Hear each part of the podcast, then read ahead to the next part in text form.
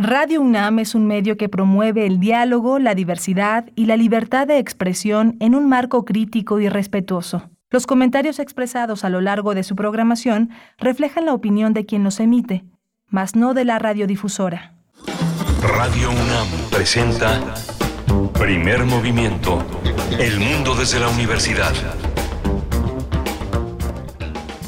El mundo desde la universidad ya inicia esta emisión de miércoles 28 de septiembre de 2022 aquí en Primer Movimiento en Radio UNAM. Son las 7 con 4 minutos de la mañana de este miércoles y les saludamos todo el equipo, casi todo el equipo, porque hoy Miguel Ángel Quemain no estará en el programa, mañana con suerte estará de vuelta, pero les saluda en los micrófonos Berenice Camacho y todo el equipo, Rodrigo Aguilar en cabina en la producción ejecutiva, Violeta Berber también en la asistencia de producción, Arturo González en los controles técnicos frente a la consola. Tamara Quiroz está en redes sociales y todo está listo para llevar a cabo esta emisión.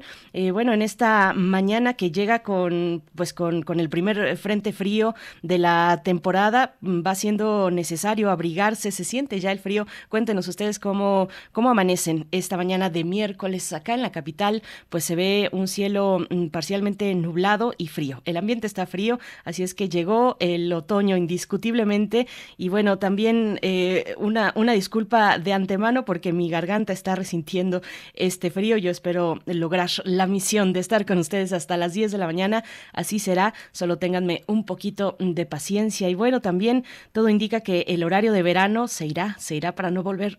Esto, si se aprueba bueno, ya se aprobó en diputados, en la Comisión de Energía, se ha aprobado su eliminación y ahora pasará al Pleno para su discusión. Está este miércoles. Bueno, pues vamos a ver cómo, cómo transcurre esta discusión sobre la eliminación o no, la permanencia o no del horario de verano. Muchas cosas en la agenda, en la agenda nacional, pero nosotros abriremos con una recomendación literaria. Estaremos conversando sobre la, pues es una novela, una novela de viajes, un un diario de viajes, Berlín Atómico, es el nombre de esta novela de Alessandro Triaca Sánchez. Estaremos con él, con este escritor y autor de este libro que ha sido lanzado eh, por Bookmate. Es el segundo título que lanza esta aplicación Bookmate. Eh, se publica a través de Bookmate Originals y bueno, eh, trata de rescatar, de poner a disposición de los lectores, las lectoras, una propuesta de escritores jóvenes. Así es que bueno, vamos a tener la participación de Alessandro Triaca, Berlín Atómico es el nombre de esta propuesta literaria, y después las fonografías de bolsillo con Pavel Granados, escritor y director de la Fonoteca Nacional nos hablará de Pepe Guizar. Pepe Guizar, este compositor mexicano que falleció en septiembre de 1980 en Ciudad de México. Son 42 años sin Pepe Guizar, el pintor musical de México. Es la manera en la que Pavel Granados titula su propuesta de esta mañana. Estaremos con él, escritor y director de la Fonoteca Nacional, hacia el final de esta hora con Pavel Granados. Y tendremos también en nuestra nota del día, hablaremos con el profesor Saúl Escobar Toledo, él es profesor en estudios históricos del INA, presidente de la Junta de Gobierno del Instituto de Estudios Obreros Rafael Galván AC para hablar de las pensiones, las pensiones y el lugar que ocupan en, la propuesta, el proyecto de presupuesto 2023. Es un lugar muy importante, las pensiones, así es que hablaremos, eh, y bueno, cuando se trata de pensiones, hay que distinguir entre las pensiones contributivas, estas que conocemos como afores, y las pensiones no contributivas, las pensiones, por ejemplo, a adultos mayores. Las primeras, las contributivas, pues eh, se llevan una buena parte, una buena parte que de por sí dentro del presupuesto eh, lo destinado a pensiones es bastante bueno, pues se llevan alrededor del 80% estas pensiones que son del ámbito privado y que demandan al erario pues eh, em, una buena carga, una buena carga para el erario y tienen además poca cobertura. Vamos a tener esa perspectiva, esa mirada con Saúl Escobar Toledo en la nota del día y en la nota nacional vamos a dar un eh, pues un repaso por los dos estados, al menos los dos estados de la República que sufrieron las afectaciones más considerables a causa de los sismos de la semana pasada. Se trata de Michoacán y de Colima. Vamos a conversar eh, con periodistas de cada uno de estos estados. Eh, en el caso de Michoacán, con la directora del Sol de Morelia, y El Sol de Zamora con Dalia Martínez, Michoacán, entidad afectada por los recientes sismos con epicentro en Cualcomán. Y también para el caso de Colima, conversaremos con la periodista Carla Solorio, periodista de ese, de ese estado de la República, igualmente afectado eh, con los sismos de la semana pasada. Bueno, este repaso necesario por estas dos entidades,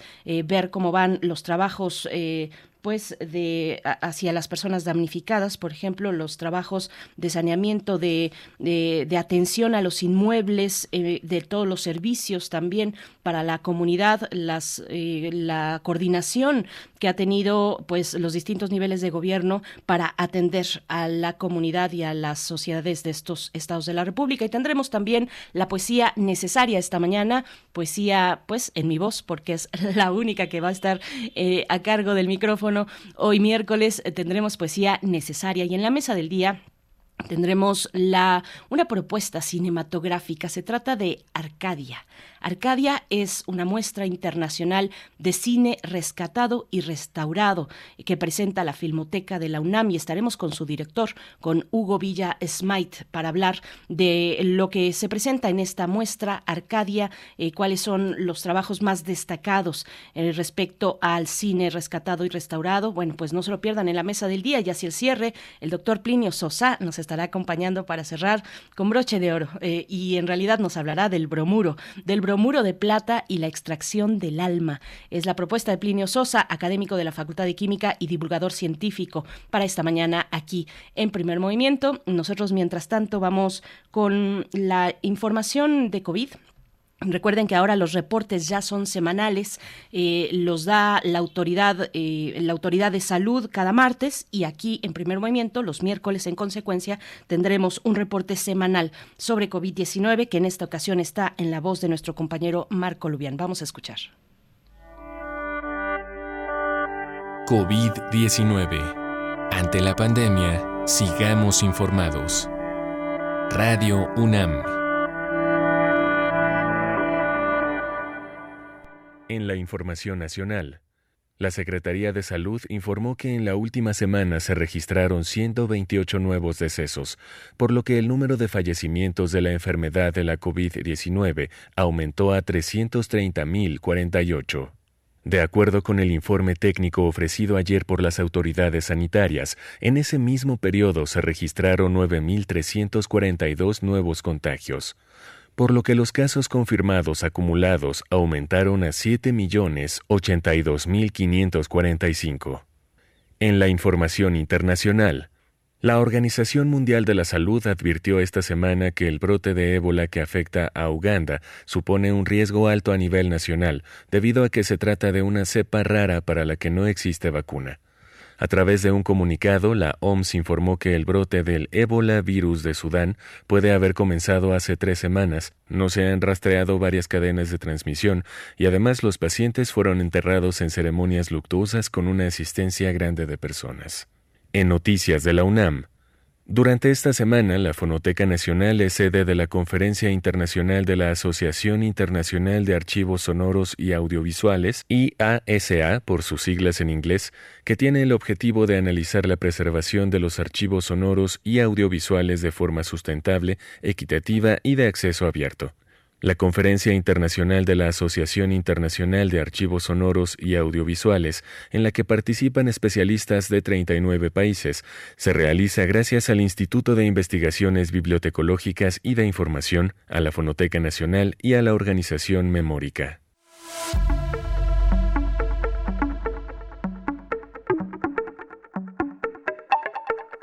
Y en nuestras recomendaciones culturales, del 30 de septiembre al 16 de octubre se realizará la primera edición del Festival Cultura UNAM, que tiene el objetivo de impulsar la reflexión sobre y desde la post-pandemia e imaginar nuevas formas de vida, de organización política, económica y social cada vez más incluyentes y equitativas. En su primera edición, el Festival Cultura UNAM tendrá la participación de más de 500 artistas nacionales e internacionales. Se trata de más de 100 funciones y actividades presenciales a realizarse en 28 sedes. La inauguración del encuentro se realizará la noche del viernes 30 de septiembre en la sala Netzahualcoyotl del Centro Cultural Universitario, con el estreno mundial de la ópera La sed de los cometas. Pues muchas gracias a nuestro querido compañero Marco Lubián por esta entrega, el reporte de COVID semanal y también de recomendaciones culturales de la UNAM. Nosotros vamos a ir con música, pero antes, bueno, ya nos empiezan a escribir aquí en, en Twitter, arroba PMovimiento, en Twitter y Primero Movimiento UNAM, en Facebook, las coordenadas para estar en, para hacer comunidad, para hacer comunidad a través del diálogo, nos dice la doctora Carla Salazar, todavía no amanece y llueve de manera bondadosa en el centro de Tamaulipas. Buenos días, primero movimiento. Gracias, doctora Carla Salazar, que bueno, aquí nos ha acompañado en varias ocasiones para hablar de la resiliencia en momentos pues complicados, donde hay ausencia de paz, donde hay conflicto y donde hay violencia. Pues bueno, eh, gracias, doctora Carla Salazar. Nosotros vamos a ir con música, 7 con 14 minutos.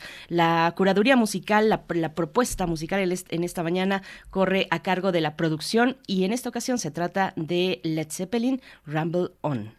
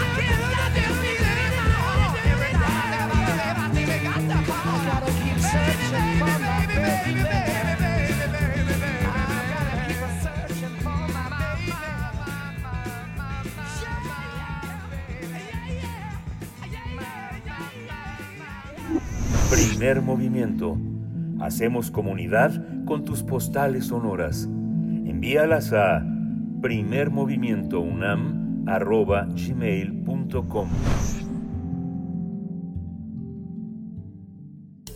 Toma nota y conoce nuestra recomendación literaria. A ver qué ocurre en la producción, pero bueno, es que tenemos, eh, tenemos precisamente esta recomendación literaria. Berlín Atómico es el título de la primera novela de Alessandro Triaca Sánchez, quien a través del humor ofrece una perspectiva divertida y fresca de los procesos artísticos de Cheche, un joven mexicano que viaja a San Petersburgo, de San Petersburgo a Berlín en busca de su mejor amigo. Inmerso en la realidad berlinesa, Cheche experimenta vivencias y conoce personas la mayoría de una generación cosmopolita, pero culturalmente desenraizada. Tal vez sea lo mismo y tal vez haya un, paralelismo ahí, pero el objetivo del autor es establecer una, una complicidad estrecha con el lector a través de su convivencia cotidiana con un grupo de jóvenes artistas y extravagantes. Berlín Atómico cuenta con 165 páginas. Se trata del segundo título de Bookmate Originals, editorial que apuesta por autores e historias jóvenes y vamos a conversar esta mañana sobre este libro y con el autor de Berlín Atómico, historia sobre un joven que decide vivir en la capital alemana. Nos acompaña ya a través de la línea Alessandro Triaca Sánchez, escritor, autor de este libro. ¿Cómo estás, Alessandro? Bienvenido. Buenos días, buenas tardes también para ti. Eh, gracias por estar aquí en Primer Movimiento. ¿Cómo estás? No, no tenemos, todavía no tenemos. Bueno, pues que nos vaya indicando la producción eh, qué, es, qué es lo que toca. Es un libro que, bueno, ya tendremos los detalles y para eso la invitación con Alejandro, bueno, Alessandro Triaca Sánchez, escritor mexicano, pues que nos da a través de este diario de viajes un acercamiento a, esta ciudad. Finalmente, cuando hablamos de, un, de, una, de literatura de viajes, los lugares, las ciudades, los espacios se convierten también en protagonistas de la historia. Pero bueno, vamos, eh, ya tenemos, ya tenemos por acá la comunicación. Alessandro Triaca, bienvenido a Primer Movimiento. Buenos días, buenas, buenas tardes para ti, entiendo. ¿Cómo estás? Hola, buenos días. Muy bien, muchas gracias. Muy contento de, estar aquí con ustedes. Gracias por, por la invitación y por el tiempo. Gracias, Alessandro. A ti, pues cuéntanos, eh, abres, abres este libro eh, con esta idea, alejarse hasta exprimir la distancia con dos manos, ¿no? Es, es llevar, eh, pienso yo, la distancia casi hasta sus últimas consecuencias, porque podría no haber un retorno. es, es, digamos, la idea mm, más o menos transversal que encontré en el libro, el desarraigo, la distancia, eh, ¿Es así? Cuéntanos, cuéntanos eh, cuáles son esas ideas eh, que permanecen a, lo largo de toda esta novela Berlín Atómico, Alessandro.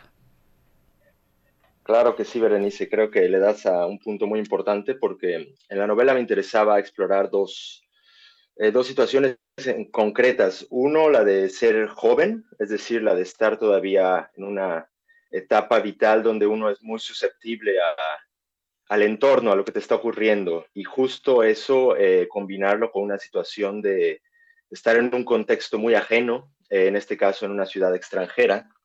Y, bueno, creo que en, ese, en esa relación entre juventud y, estar en un contexto ajeno, eh, suceden cosas interesantes. me interesaba explorar temas en concreto como la amistad, entenderse a sí mismo a partir de esa, esa distancia, digamos, y, bueno, eh, más o menos por ahí, por ahí eh, tiro de la novela eh, para, ver, para ver a dónde me llevaba la, la historia de Cheche.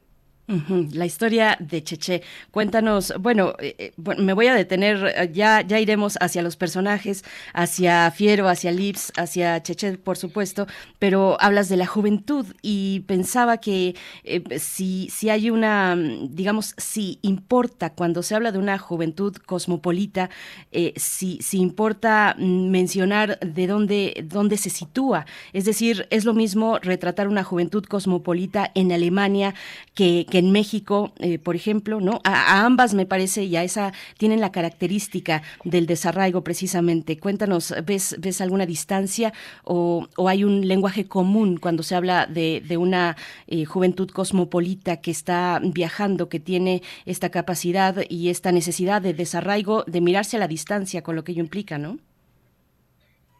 Claro, eh, pues yo creo que la distancia es común. en este sentido, utilicé Berlín porque el protagonista es mexicano, pero si el protagonista fuera un muchacho berlinés y llegara a México, creo que se desencadenarían situaciones similares. Eh, eh, como dices, creo que eh, yo pertenezco a una generación de cierta forma que estuvo, tuvo la oportunidad de, viajar con mayor facilidad que antes y, de explorar a través de esa distancia, pues, pues cómo es uno, ¿no? Creo que muchas veces a mí me sucedió, eso, esa parte sería más autobiográfica, que empecé a entenderme más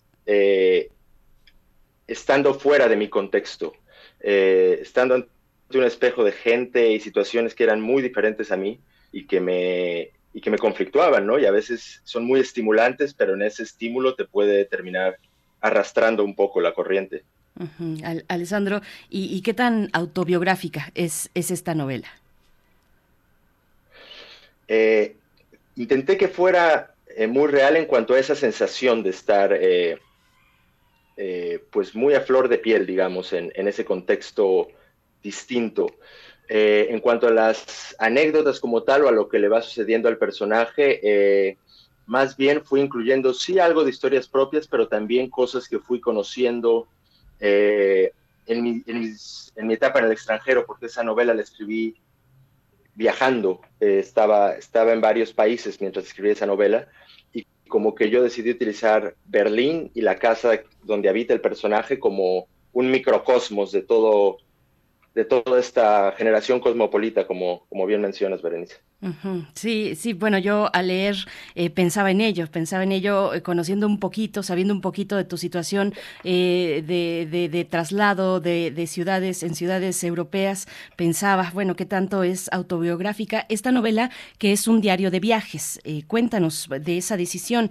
Un diario de viajes, decía, decía yo antes de entrar contigo al aire, pues nos da la posibilidad de que los lugares, las ciudades, los sitios sean un personaje en sí mismo y en este caso eh, el personaje pues es la ciudad de Berlín, ni más ni menos. Eh, ¿qué, le, qué, le, caracteriza a esta ciudad? ¿Qué rescatar de esta ciudad cuando se habla de un contexto de amistad, de un contexto de juventud?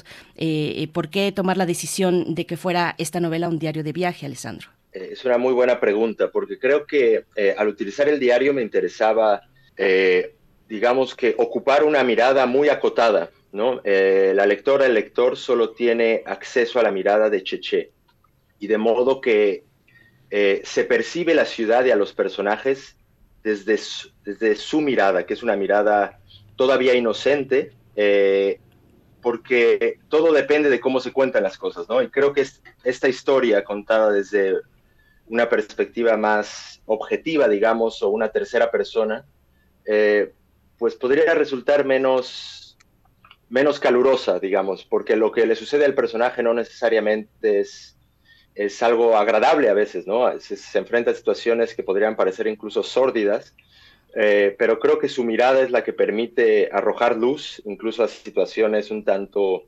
eh, extravagantes. Entonces, al usar el diario, eh, quisiera fomentar que, que, los lectores estén muy próximos a Cheche, al personaje, y que sientan eh, de cierta forma su, desconcierto, eh, su, sorpresa y su forma de ir descubriendo esa ciudad que es Berlín, que es, que bueno, es una ciudad muy especial, ¿no? Porque creo que dentro de todas las grandes ciudades europeas, creo que sí es una de las ciudades más cosmopolitas, donde se mezcla una enorme eh, variedad de personas, de culturas, de bagajes, y todos tienen cabida de cierta forma. Hay una, es una ciudad muy, muy abierta o, muy indiferente incluso en ese sentido. Entonces me parecía que era un... Sí, es, delgada esa línea entre mucha libertad y mucha indiferencia, ¿no? Porque también está esto, creo que también Berlín, eh, como se ve en la novela, espero, puede llegar a ser bastante, bastante fría y bastante despiadada a veces. Sí, la indiferencia puede ser dura para, para un joven mexicano, ¿no? Donde culturalmente pues tenemos un arraigo social, una cierta confianza casi inmediata eh, con, con, con, los, con, otros mexicanos. Eh, cuéntanos un poco más de Cheche, de los personajes, de Fiero, que también es un personaje pues eh, un poco o un tanto inasible, difícil de, de, mantener en un lugar un poco esquivo también. cuéntanos de los personajes, Cheche, el protagonista, Fiero, que le acompaña, eh, bueno, le acompaña entre comillas, o al menos con quien mantiene esta relación de, amistad con Lips, también cuéntanos. Claro, pues mira, el protagonista Cheche eh, viaja a Berlín buscando a, alguien que intuimos que es una persona muy importante para él, ¿no? Un, digamos, un mejor amigo que es Fiero, que vive en Berlín. Eh, y como que en esa búsqueda Cheche no, espera lo que va a encontrar ahí, como que pierde, pierde la noción de que está yendo a Berlín, ¿no? Él dice, yo voy, yo voy por fiero, no voy a Berlín. Pero lo que sucede es que más que estar buscando a, su gran amigo, creo que estaba buscando un poco esa nostalgia del pasado. Eh, y lo que sucede cuando llega a Berlín es que se da cuenta que las cosas han cambiado. No solo su amigo ha cambiado, sino él mismo ha cambiado, porque él también lleva un tiempo viviendo fuera, en, Rusia, en San Petersburgo. Y a partir de esa distancia que se abre, eh, creo que le empieza a encontrar también nuevas amistades, eh, que es otro tema que me interesaba eh, mucho explorar en la novela, ¿no? Porque creo que hay algunas amistades que son de largo aliento, que son amistades que, que tenemos con gente de mucho tiempo, y también hay otro tipo de amistad que se genera de forma casi improvisada o insospechada con gente que compartimos el entorno. En este caso, Cheche llega a una casa que está habitada por 10, 12 personas que son muy diferentes a él, eh, que son excéntricas, eh, y, en ese contexto él se siente entre intimidado y, estimulado por, por, partes iguales. Eh, y creo que lo, que lo que le permite navegar en ese mundo particular es que él él logra de cierta forma ver las cosas buenas en, o, las, o una cierta luz incluso en personajes que, parecieran haber fracasado, ¿no? Porque creo que hay un tema latente ahí que es el fracaso, de cierta forma. Eh, y él logra trascender eso, quizá a partir de su inocencia, para ver eh, en esta gente algo de, brillo que, que, lo atrae, que lo encandila de cierta forma.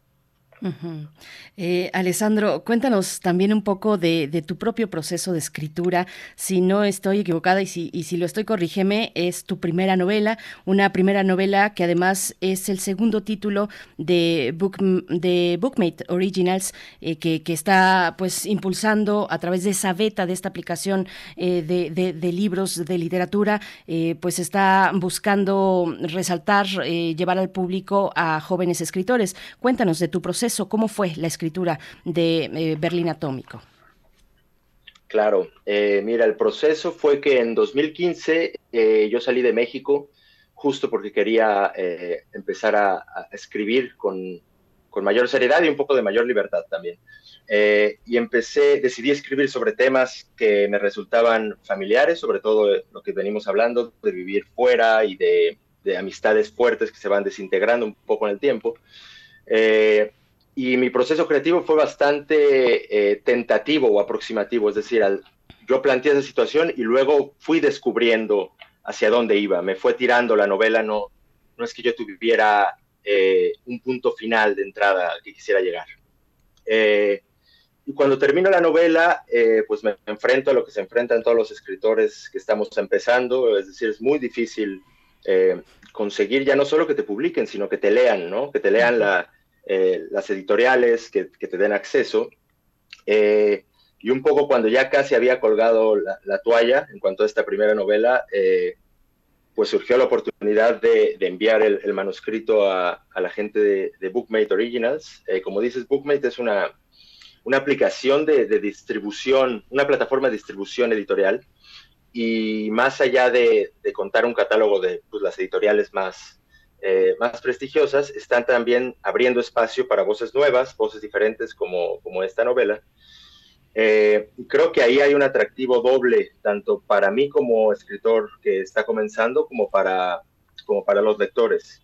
Para mí, porque realmente es difícil que si mi libro eh, se imprime y aparece en las librerías eh, tradicionales, es, es, difícil pensar que alguien va a ir a comprar el libro sin conocerme, sin conocer lo que hago, ¿no? Eh, en cambio, con Bookmate no están comprando mi libro, ¿no? Lo que se paga es una membresía con lo que se da acceso a un catálogo amplísimo de, escritores ya consolidados, de editoriales importantes como, no sé, Anagrama, Sexto Piso, etcétera. Pero al mismo tiempo se les da acceso a, este tipo de literatura emergente y, eso permite que se acerquen a un libro como el mío sin tener que, que gastar más, ¿no? Simplemente por curiosidad pueden abrir el libro y si les gusta continuar leyendo. Y, eso para mí es una enorme oportunidad porque quizá me va a permitir llegar a, un público mayor, que honestamente es lo que más interesa. Uno se pasa tiempo escribiendo una novela y lo hace para conectar con, los lectores. Entonces creo que la oportunidad de Bookmate eh, eh, habla mucho de, la literatura actual también, cómo, cómo se cómo se aproxima la literatura eh, en este tiempo de, pantallas. Así es, sí, y bueno, y, te interesa mucho por lo, por lo que veo, por lo que viene el libro, porque le dedicas una, nota a, las y los lectores de este libro. Te interesa tender eh, puentes con, tus lectores. Eh, vas a, ¿cómo, ha sido recibido primero por el, por el público español y bajo estas condiciones que nos estás comentando de, formatos distintos, nuevos formatos para acercar la literatura a los públicos? Eh, eh, bajo esas condiciones, ¿hay posibilidad de, moverte, por ejemplo, a México para hacer una presentación, para conversar con el público, con tus lectores mexicanos? ¿cómo, ¿Cómo está esta parte? ¿Tu relación con los lectores? ¿Cómo ha sido recibida por el público español? Y si hay, pues eso, es posibilidad de venir a México y presentarlo acá? Eh, pues mira, eh, la, reacción del público va a empezar, digamos, en tiempo presente porque hoy se lanza formalmente la novela. Mm. Eh, entonces, pues obviamente estoy muy emocionado en ese, en ese aspecto. en cuanto a la posibilidad de ir a México a presentar la novela, pues sería un sueño. Estamos sondeando con Bookmate la posibilidad de, de hacerlo próximamente porque obviamente para mí eh, eh, creo que todo proceso creativo solo se completa cuando estás, está el, otro lado, ¿no? Están en este caso los lectores y, y pues eh, me, me, interesaría muchísimo poder entrar en, en, comunicación con, con, la gente que se siente atraída por estos temas y por esta, este tipo de literatura. de hecho, déjame aprovechar, Berenice, para, para, decirle a la gente que si quieren acceder a, a Bookmate y probar el catálogo, no solo, no solo mi novela, sino todo este catálogo de, eh, de libros, eh, pueden, tengo un código promocional para quien quiera eh, probar la plataforma. el código promocional es Berlín Atómico y pueden acceder a él con bookmate.com, como B-O-O-K-M-A-T-E.com, guion promo code, y ahí lo pueden poner este este código para que vean, eh, para que accedan gratuitamente a, la novela y, a un catálogo muy grande de, libros, sí, yo no... Eh, por si le puede interesar al, al auditorio. Seguramente sí, eh, Alessandro. Fíjate, a mí me sorprendió mucho eh, al, acercarme a tu novela a través de esta plataforma, pues eso, que se abre con esa, con ese código promocional, se abre todo un catálogo que ya tendré después tiempo de, revisar y que podamos también para el público pues comentar qué es lo que estamos encontrando en ese catálogo, pero en ese catálogo se incluye tu novela Berlín Atómico y está muy interesante. No tenía idea de que, de que eso, eh, de que eso estaba ocurriendo con la plataforma de, Book, de eh, pues, está, interesante, está interesante. Eh, Alessandro, cuéntanos también hacia el final del libro. Aparece una serie de fotografías, una serie que se llama así, Berlín Atómico, fotografías eh, de, Carlos, de Carlos Chávez. Cuéntanos de estas fotografías. pues bueno, es que hay un, hay un tema latente también a lo largo de la novela, que es como el protagonista está intentando como canalizar sus lo que él intuye que es su pues su proceso creativo, ¿no? Y entonces como que se divide entre la literatura y la fotografía. Y a lo largo de la novela, él lleva siempre su cámara, eh, su cámara fotográfica, y va, y va sacando fotos de lo que va eh, encontrando en Berlín.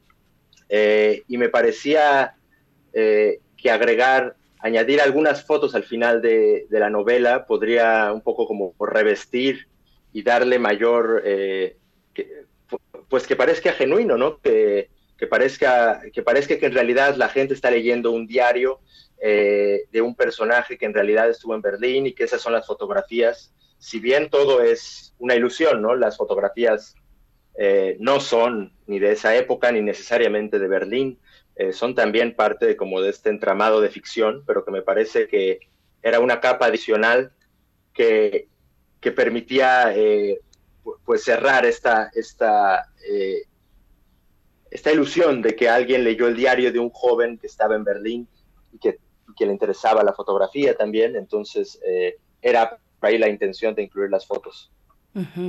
Pues Alessandro, te, deseamos eh, lo mejor. Eh, nos dices, hoy es el lanzamiento de, Berlín Atómico a través de esta plataforma de Bookmate. Ya nos comentabas del código promocional eh, Berlín Atómico.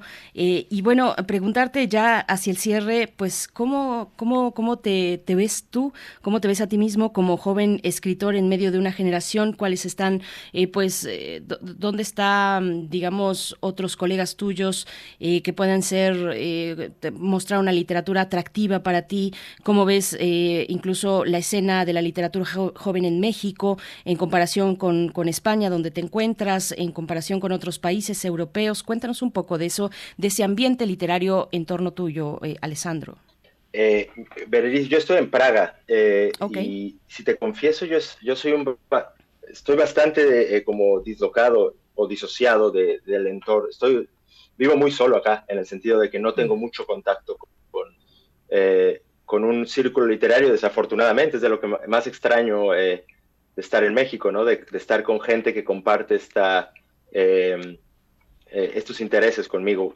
más allá del contacto personal, creo que la literatura mexicana siempre es un, un referente, ¿no? Para, no solo para América Latina, sino para las letras eh, para literatura internacional y yo creo que eh, eso nos sitúa para gente que estamos empezando como yo en una, eh, en una situación privilegiada porque tenemos a nuestras espaldas pues una enorme literatura que de cierta forma respalda nuestra exploración a futuro, ¿no? Entonces como, como herederos de, de, Rulfo y de, y de Paz y de todos estos nombres ya consagrados, creo que tenemos eh, un camino frente a nosotros no es fácil, ¿no? Eh, pero nunca lo ha sido. Creo que nunca ha sido fácil eh, encaminarse por el camino de la, literatura, pero, pero es parte también del encanto, creo, tener que, abrirse camino y, seguir, seguir trabajando, ¿no? Esto es, de, es un maratón, no es una carrera de, de 100 metros y, y, yo me sitúo en los primeros metros de lo que espero que sea, pues, pues una carrera, ¿no? Pues Alessandro Triaca Sánchez, ojalá tengamos pronto noticias de alguna visita tuya a México, ojalá que te puedas encontrar con tus lectores, que generes una comunidad de lectores en torno a tu literatura. Berlín Atómico se encuentra en Bookmate. Eh, de nuevo, es asimismo el promo, el código promocional Berlín Atómico. Y bueno, yo creo que sí tienes un mirador, aunque solitario, sí privilegiado en una ciudad como, como Praga. Ya corregí por acá la producción que me decían, está, está en España. No, estás en Praga. Gracias, Alessandro por, por esta conversación y pues la mejor de las suertes para, para Berlín Atómico.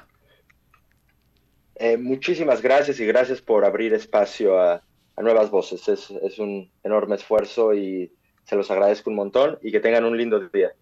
Igualmente, para ti. Alessandro Triaca Sánchez, escritor, autor de Berlín Atómico. Bueno, vale, vale la pena eh, tener este, pues, eh, poner en, en, marcha este código promocional, acercarse a, pues, a un catálogo, un catálogo que está ahí. De nuevo, yo no, no tuve tiempo de explorar el catálogo, pero sí me sorprendió que con este código promocional, pues, se abriera una posibilidad de acercarse a otros libros, como es el caso de Berlín Atómico de Alessandro Triaca.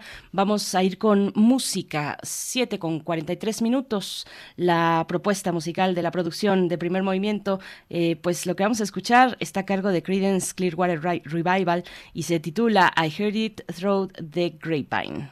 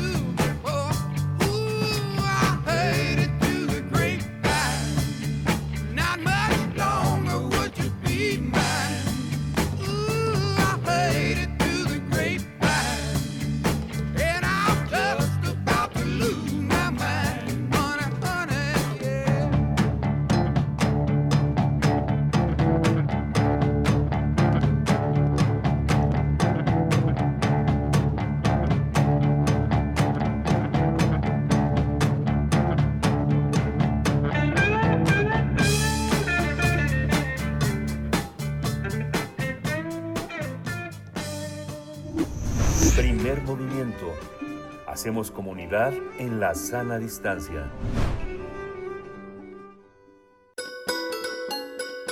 Fonografías de bolsillo.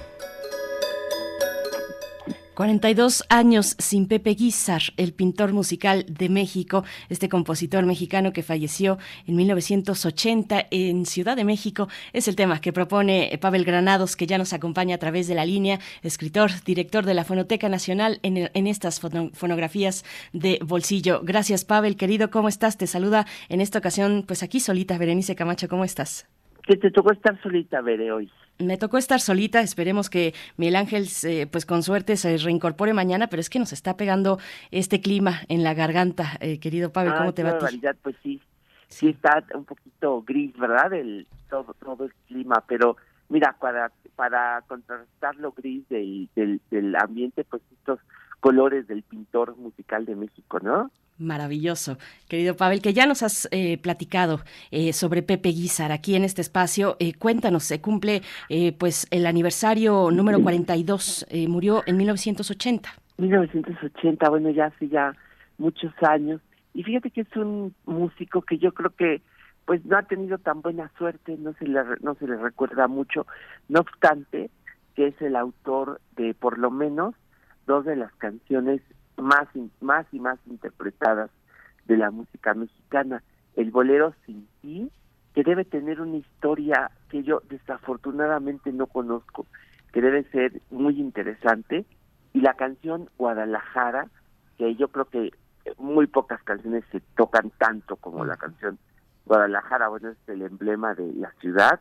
Y además una de las canciones de repertorio, pues, un clásico del mariachi, de las fiestas patrias, ¿no? Guadalajara, y que además tiene una letra, pues de veras muy bonita y muy cuidada. Entonces, pues ahí está este personaje que yo no lo quise dejar pasar hoy porque fue un, fue un universitario, estuvo fue eh, estuvo estudió en, derecho y además eh, fue un destacado alumno de la Escuela Nacional Preparatoria de los tiempos en que estudió ahí pues este, eh, Rubén Bonifaz Nuño, de los tiempos en que estudió Ricardo Garibay, en que estudió Miguel Alemán, era de esos tiempos, fue eh, alumno en la preparatoria del el maestro Erasmo Castellanos Quinto, eh, y deben, deben haber sido unas clases fantásticas, porque todo el mundo recordaba al maestro Erasmo Castellanos Quinto, pues por cosas a lo mejor extracurriculares, porque bueno, bueno, dicen que eran unas clases en las que el maestro se ponía a hablar de Homero y de Aquiles y de Patroclo, pero terminando salía, agarraba sus libros, sus cosas y caminaba hasta Tacubaya, seguido de sus alumnos que iban platicando con él y se iban encontrando con los perros porque eh, toda la clase, pues ahí tenía, eh, las, eh, les daba carne a los a, a los perros, entonces ahí tenía cargando toda la comida y ya le iban a, eh, iban los perros felices de encontrarse el maestro Erasmo Castellanos Quinto platicando con sus alumnos que eran estos jóvenes que te acabo de decir que le iban acompañando por las calles. Y bueno hay muchísimas anécdotas y no y no me quiero desviar al maestro Erasmo Castellanos Quinto porque es fascinante pero eh, ahí va Pepe Guizar. Y Pepe Guizar bueno pues eh, autor de un repertorio inmenso de canciones todas dedicadas a, como que se, cada compositor de esos tiempos, como que se proponía algo, como un tema, ¿no? Por ejemplo, eh, José Sabre Marroquín, que era de, de San Luis Potosí, como que se dedicó toda la, todas su, sus composiciones a cantarle al mar. Eh, Luis Arcaraz tenía como su perfil de cantar a ciertos objetos, ¿no? A los espejos, a, al rímel, al lápiz labial, en fin, a la revista, a una revista, en fin, cada uno tenía su perfil y Pepe Guizar se dedicó a cantarle a México, a, hacer el mapa de nuestro país y le cantó a Tamaulipas, a San Luis Potosí, a Baja California, a, a, cada a cada parte de, de nuestro país. Eh, ¿Por qué habrá sido así, Pepe Guizar? Bueno, yo eh, es, en la Fonoteca Nacional me he puesto a escuchar algunas de las conversaciones que tiene Pepe Guizar, porque tenemos la suerte de contar en la fonoteca, pues yo diría que como con 200 cintas en donde Pepe Guizar cuenta su vida, porque tuvo un programa en, en la XCW en donde contaba su, su pues su, hablaba de su existencia. Eh, no tenemos todas digitalizadas, apenas estamos, hemos digitalizado unas cuantas, pero lo suficiente para saber cómo era Pepe Guizar, pero creo que en cuanto se digitalicen con el tiempo, pues será ah, un tesoro único, porque Pepe Guizar, por ejemplo, él está enterrado, ahora entiendo que lo llevaron a la rotonda de los hombres ilustres de Jalisco. Entonces, bueno, pues eh, yo creo que será necesario ir descubriendo cada vez más a, este personaje, ¿no?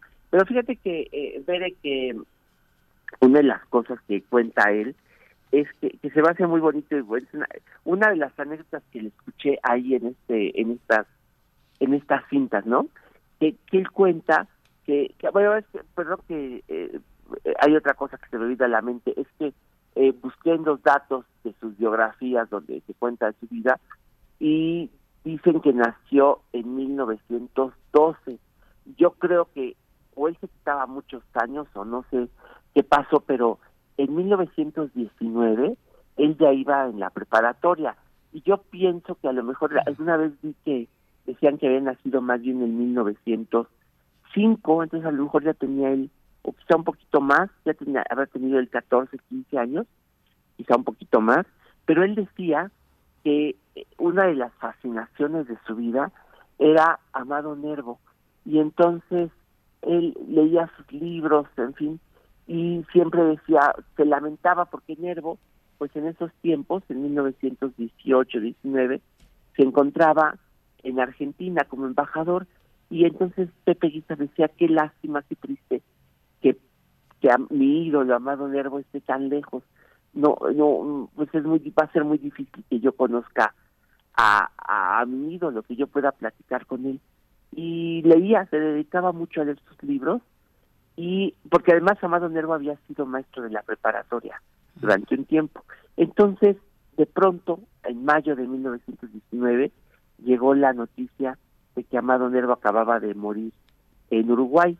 Entonces, bueno, pues eso entristeció muchísimo a, Pepe Guizar que decía, qué tristeza, no voy a, ya no me tocó conocer a mi ídolo, a Amado Nervo. Y bueno, creo que ya esto lo hemos platicado aquí en estas fonografías, el, el puro traslado de Amado Nervo de Uruguay a la Ciudad de México duró seis meses, porque le fueron haciendo homenaje en todos los puertos del continente. Entonces, cuando llegó a la Ciudad de México, habían pasado seis meses, pero se avisó que iba a ser velado en la Escuela Nacional Preparatoria. Bueno, a la también se sabe que al velorio de Amado Nervo fue la tercera parte de la Ciudad de México. Imagínate lo que fue eso. Y Pepe Guizar se formó para poder estar frente al féretro de Amado Nervo. Entonces, cuenta Pepe Guizar que estuvo toda la noche esperando, eh, formado, y finalmente le tocó hacer guardia ante el féretro de su ídolo. Entonces tocó el féretro y él cuenta en sus en, la, en las en estas pláticas cuenta él que tocó el féretro y que se conmovió tanto que él decidió, bueno, abrazaba su mano y que en la noche, por ejemplo, estaba y se acordaba que había tocado el féretro de Amado Nervo, besaba su mano y la abrazaba. Y con, pero además yo pienso, bueno, que de algún modo eso lo marcó tanto que de plano él se dedicó a cantar a México, pero con unas letras tan cuidadas, tan bien hechas, que eran una especie de tributo al poeta Amado Nervo. La canción Guadalajara está llena de recovecos literarios, de referencias, pero no nada más esas, sino muchas, todas sus canciones tienen algo de, de ese trabajo literario, ¿no? Fue tan famoso que Agustín Gara le dijo un día, sabes Pepe, tú ya no compongas nada más, ya con esta canción con Guadalajara no tienes ni para qué componer nunca otra canción. Y sin embargo, se dedicó a, pues a documentarse, a buscar algo de cada lugar de México. Mira, por ejemplo, le hizo a Tamaulipas y a Tamaulipas le hizo una canción increíble, Tamaulipeco se llama.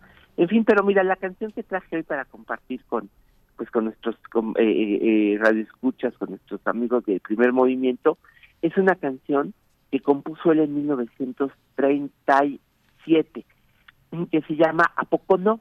Y aunque es una canción que ya nadie conoce, igual me gusta muchísimo, hay en la Ciudad de México, ah, pues en, eh, en la calle de República de Cuba, un foro que se llama el Foro ¿A poco no?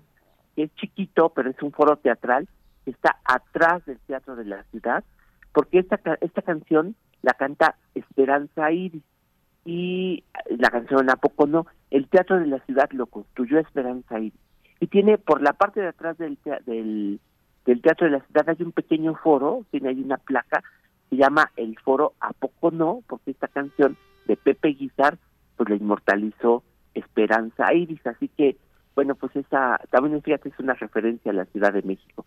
Es una grabación de 1938 con la orquesta de Max Urban, que era el músico del cine mexicano de los años 30. Eso es lo que traje para compartir una canción de veras muy bonita.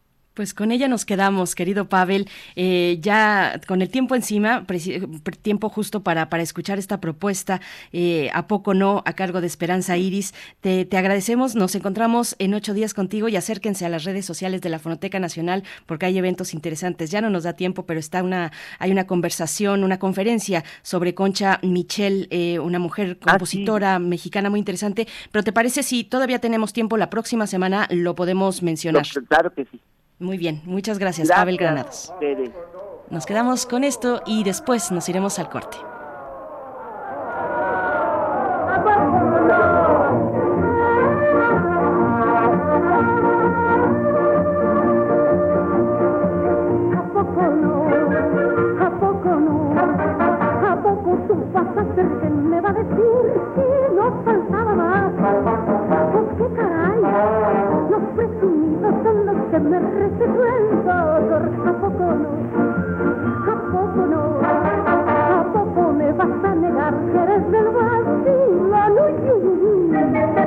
Woo-hoo-hoo!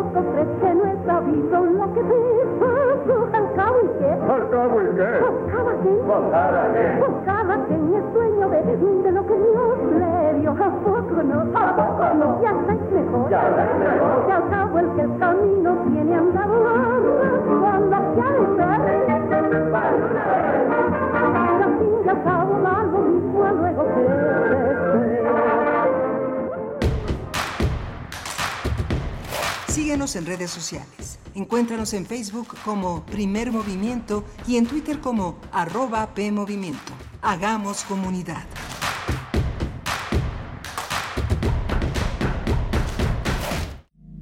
Cultivemos el gusto por el arte escrito y el ejercicio de la imaginación al lado de María Ángeles Comezaña en Al compás de la letra. Rutas literarias para viajar entre textos poemas y cartas. Todos los jueves a las 18 horas por el 96.1 de FM. Radio UNAM. Experiencia sonora.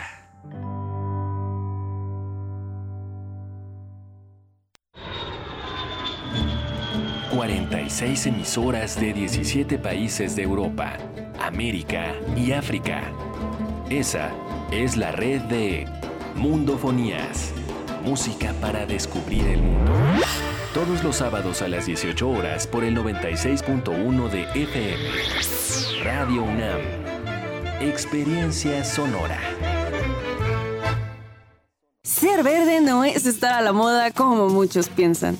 Hoy, ser verde está siendo un estilo de vida para miles de personas. Porque a ti como a nosotros nos preocupa el cambio climático, el cuidado del agua, de los bosques y el bienestar animal. Y aunque nos sigan criticando, seguiremos trabajando. Porque hasta ahora el 90% de las propuestas medioambientales y por los animales son del verde. Es momento de gritar fuerte y con mucho orgullo. Yo quiero un México más verde.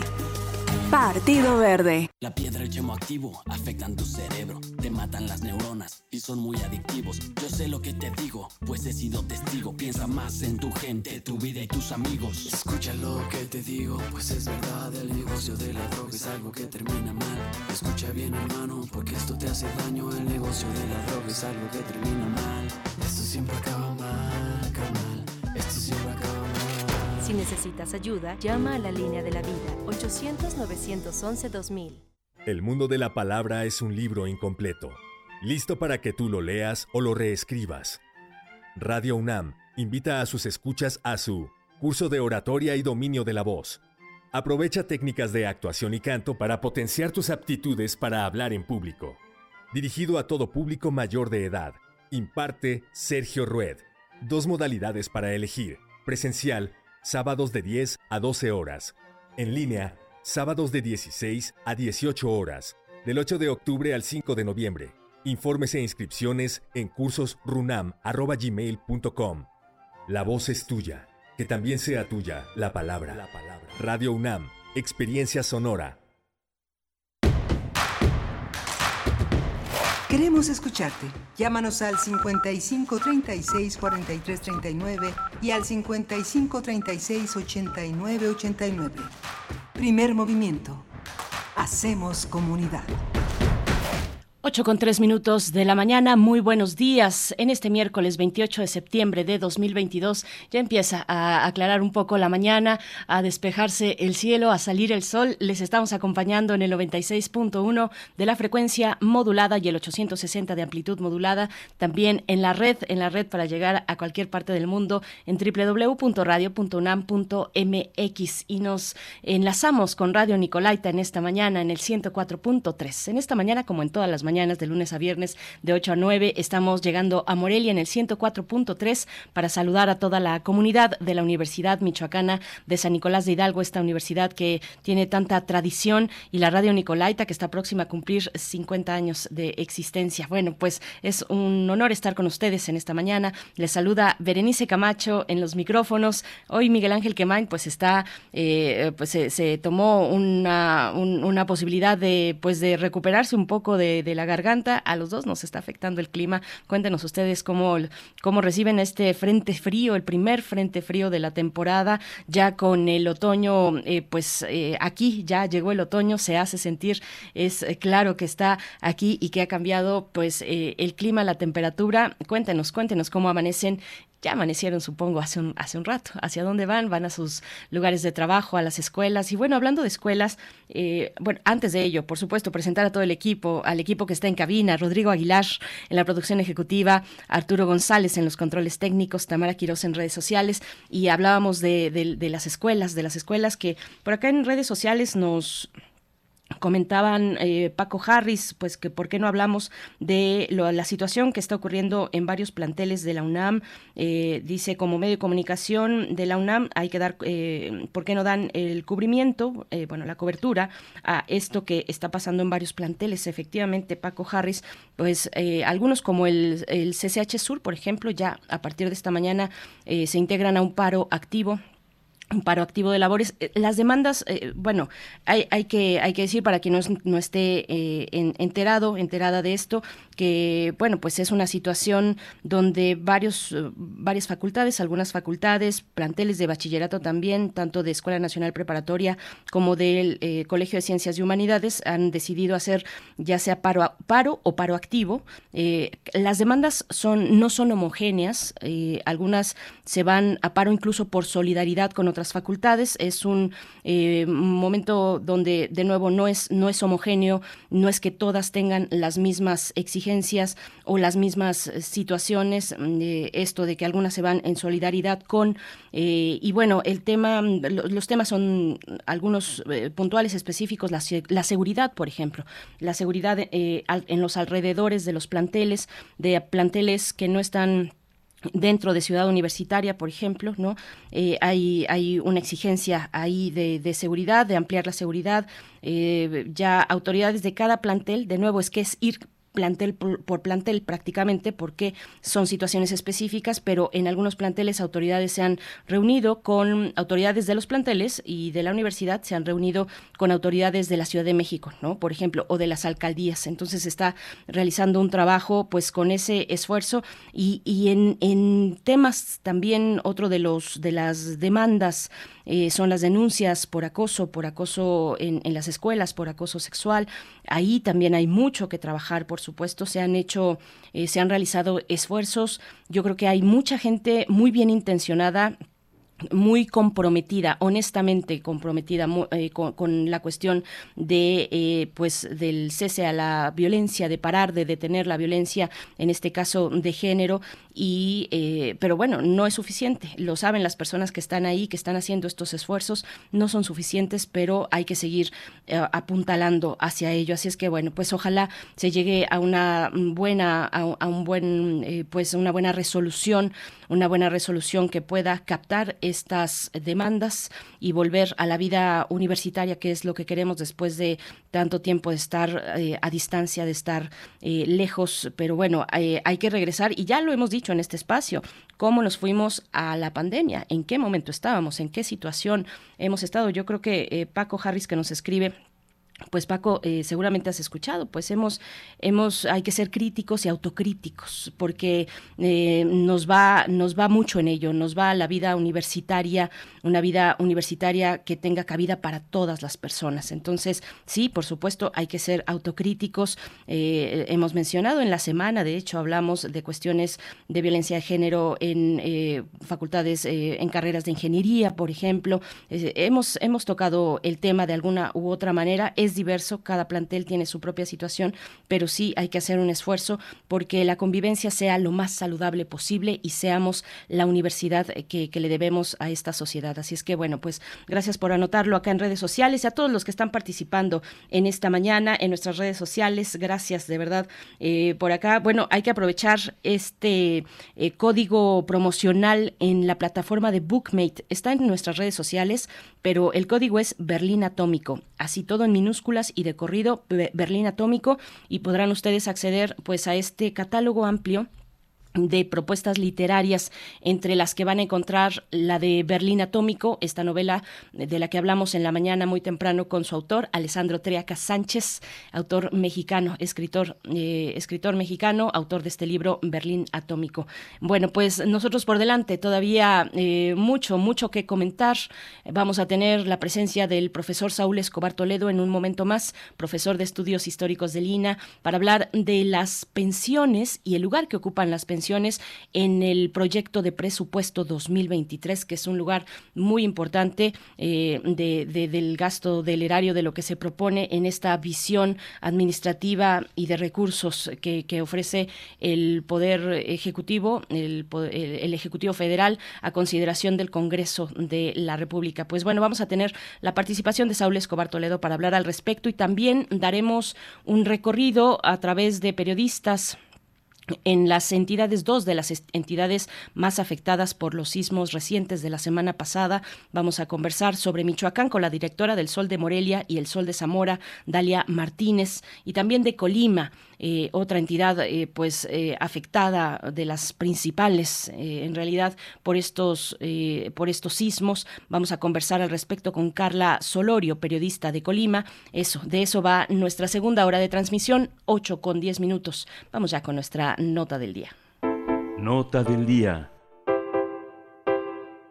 La Secretaría de Hacienda y Crédito Público destinará alrededor de 1.6 billones de pesos para el rubro de pensiones. Se trata de la cuarta parte del gasto programable calculado para el próximo año. La cifra ha llamado la atención de los expertos, pues indica que el gobierno federal utilizará uno de cada cuatro pesos del gasto federal en el pago de pensiones y el resto a salarios y programas de educación, salud, infraestructura, entre otros. Los datos indican que alrededor de 1.3 billones de pesos serán destinados al sistema de pensiones privado manejado por las AFORES y cerca de 335 mil millones para las pensiones del sistema público que se entregan con recursos provenientes únicamente del gobierno, como es el programa de adultos mayores. Tendremos un análisis de las pensiones ante el incremento de 1.3 billones de pesos al sistema privado en el paquete económico 2023. Para ello nos acompaña Saúl Escobar Toledo. Él es profesor de estudios históricos del INA y presidente de la Junta de Gobierno del Instituto de Estudios Obreros, Rafael Galván AC. Gracias, profesor Saúl Escobar Toledo. Le saludamos, como siempre, dándole la bienvenida en este espacio. Eh, gracias y buenos días. Buenos días, Berenice. Muchas gracias por la invitación y un saludo a Miguel Ángel. Esperemos que se recupere pronto. Yo creo que sí, yo creo que sí, solo con un poco de descanso y estará de vuelta mañana. Profesor Saúl Escobar Toledo, pues gracias. Hay que distinguir, me parece, en primer momento, de qué tipo de pensiones, cuáles son los tipos de pensiones de los que estamos hablando, porque la balanza pues se inclina hacia un tipo específico, las pensiones eh, de manejo privado, lo que conocemos como AFORES, pero cuéntenos, por favor, eh, la distinción entre las pensiones que ocupan una parte importante de este presupuesto. Sí, son eh, de dos tipos. La primera es la que se llama pensión contributiva, porque contribuyen para su financiamiento aportaciones de los trabajadores eh, y de los patrones y del gobierno. En realidad es un sistema de aportación tripartito, ah, eh, aunque se supone que las aportaciones de obreros y patrones o de trabajadores y patrones o empleadores debería ser la principal fuente de financiamiento eh, pero eh, también el gobierno eh, participa. Y la segunda es la que se llama pensión no contributiva, precisamente porque no contribuyen a su financiamiento ni los trabajadores ni los patrones directamente, sino solo con aportaciones del gobierno, que claro lo hace con los impuestos que recaba de todos nosotros. Pero no hay un fondo eh, como en, en el caso de las pensiones eh, contributivas, no hay un fondo especial para financiar estas pensiones, sino se financian del presupuesto federal, del, del conjunto de recursos que tiene el gobierno. Eh, esta pensión no contributiva, pues, se ha convertido cada vez en, un, en una prestación más importante. Empezó a principios del siglo XXI solo en la Ciudad de México con el gobierno de Andrés Manuel cuando fue jefe de gobierno de la ciudad Después lo retomó Calderón, aunque muy focalizado, con un, eh, digamos, universo de personas muy reducido. Después Peña Nieto lo amplió y finalmente, eh, cuando llegó Andrés Manuel López Obrador a la presidencia, lo convirtió en un derecho constitucional y ahora están cerca, según dicen, del 100% de la cobertura de adultos mayores mayores de 68 años y luego mayores de 65. Entonces, eh, se ha convertido la, la no contributiva en un pilar cada vez más importante, mientras las contributivas, pues en un pilar que se mantiene, pero con muchas deficiencias todavía, y lo, lo que requirió una fuerte reforma eh, eh, que, que, apenas va a empezar a operar. Pues más o menos este es el panorama. A esto hay que agregar, para complicar un poco las cosas, que eh, las pensiones del viejo sistema público todavía se están pagando para algunos trabajadores que eh, eh, optaron por eh, jubilarse bajo ese viejo sistema y esto también representa un costo para el gobierno. el, no se podía desconocer porque es un derecho adquirido y, hubiera hubiera hubiera sido una violación de la ley. Entonces los trabajadores que empezaron a cotizar antes de la reforma de 1995 que ya estaban cotizando para sus pensiones este pues todavía tienen derecho a jubilarse en el viejo sistema público. Pero esto representa un costo para el gobierno. Y también hay pensiones eh, contributivas o no contributivas eh, no solo a nivel federal, sino también el estatal y municipal y en distintas instituciones y en distintas empresas. Entonces tenemos un panorama muy complejo de las pensiones, pero básicamente se trata de estos dos pilares, digamos, o sistemas, contributivo y no contributivo. Eh, profesor, en todo caso, en lo general, todos estos estas eh, variables de pensiones, estas, estos tipos de pensiones, pues eh, generan y significan, ocupan un lugar muy importante en el presupuesto programable de, de este año, bueno, de, para el año para el año próximo, el que se acaba de presentar. ¿cuál es cuál es esa situación general? ¿Cuál es qué lugar ocupan? ¿Cuál es el porcentaje que ocupan en este presupuesto? Pero como este, ustedes mismos anunciaron, se trata de un gasto cada vez mayor porque eh, la, la, la, las pensiones contributivas requieren cada vez más dinero. Y en la reforma que se aprobó este, eh, recientemente, pues el gobierno se compromete a aumentar los recursos para las por lo que se llama la pensión mínima garantizada y otras ayudas para hacer que el sistema eh, contributivo pues arroje mejores pensiones para los trabajadores de menores recursos. Entonces esto va a significar un esfuerzo mayor del, del, del, presupuesto federal. Y eso es lo paradójico, que siendo un sistema contributivo requiera cada vez mayor ayuda del Estado, mayor apoyo, mayores recursos del Estado. Y por el otro lado, el sistema no contributivo, pues también va a requerir cada vez más dinero eh, no tanto porque eh, eh, la pensión aumente, aunque también el gobierno piensa aumentarla, sino también porque el número de personas mayores de 65 años pues crece cada vez más, se calcula un crecimiento anual de 4%, eh, incluso mayor que el, que el crecimiento de la población en general, de los, de, de, los, de la población que de los eh, que acaban de nacer, digamos.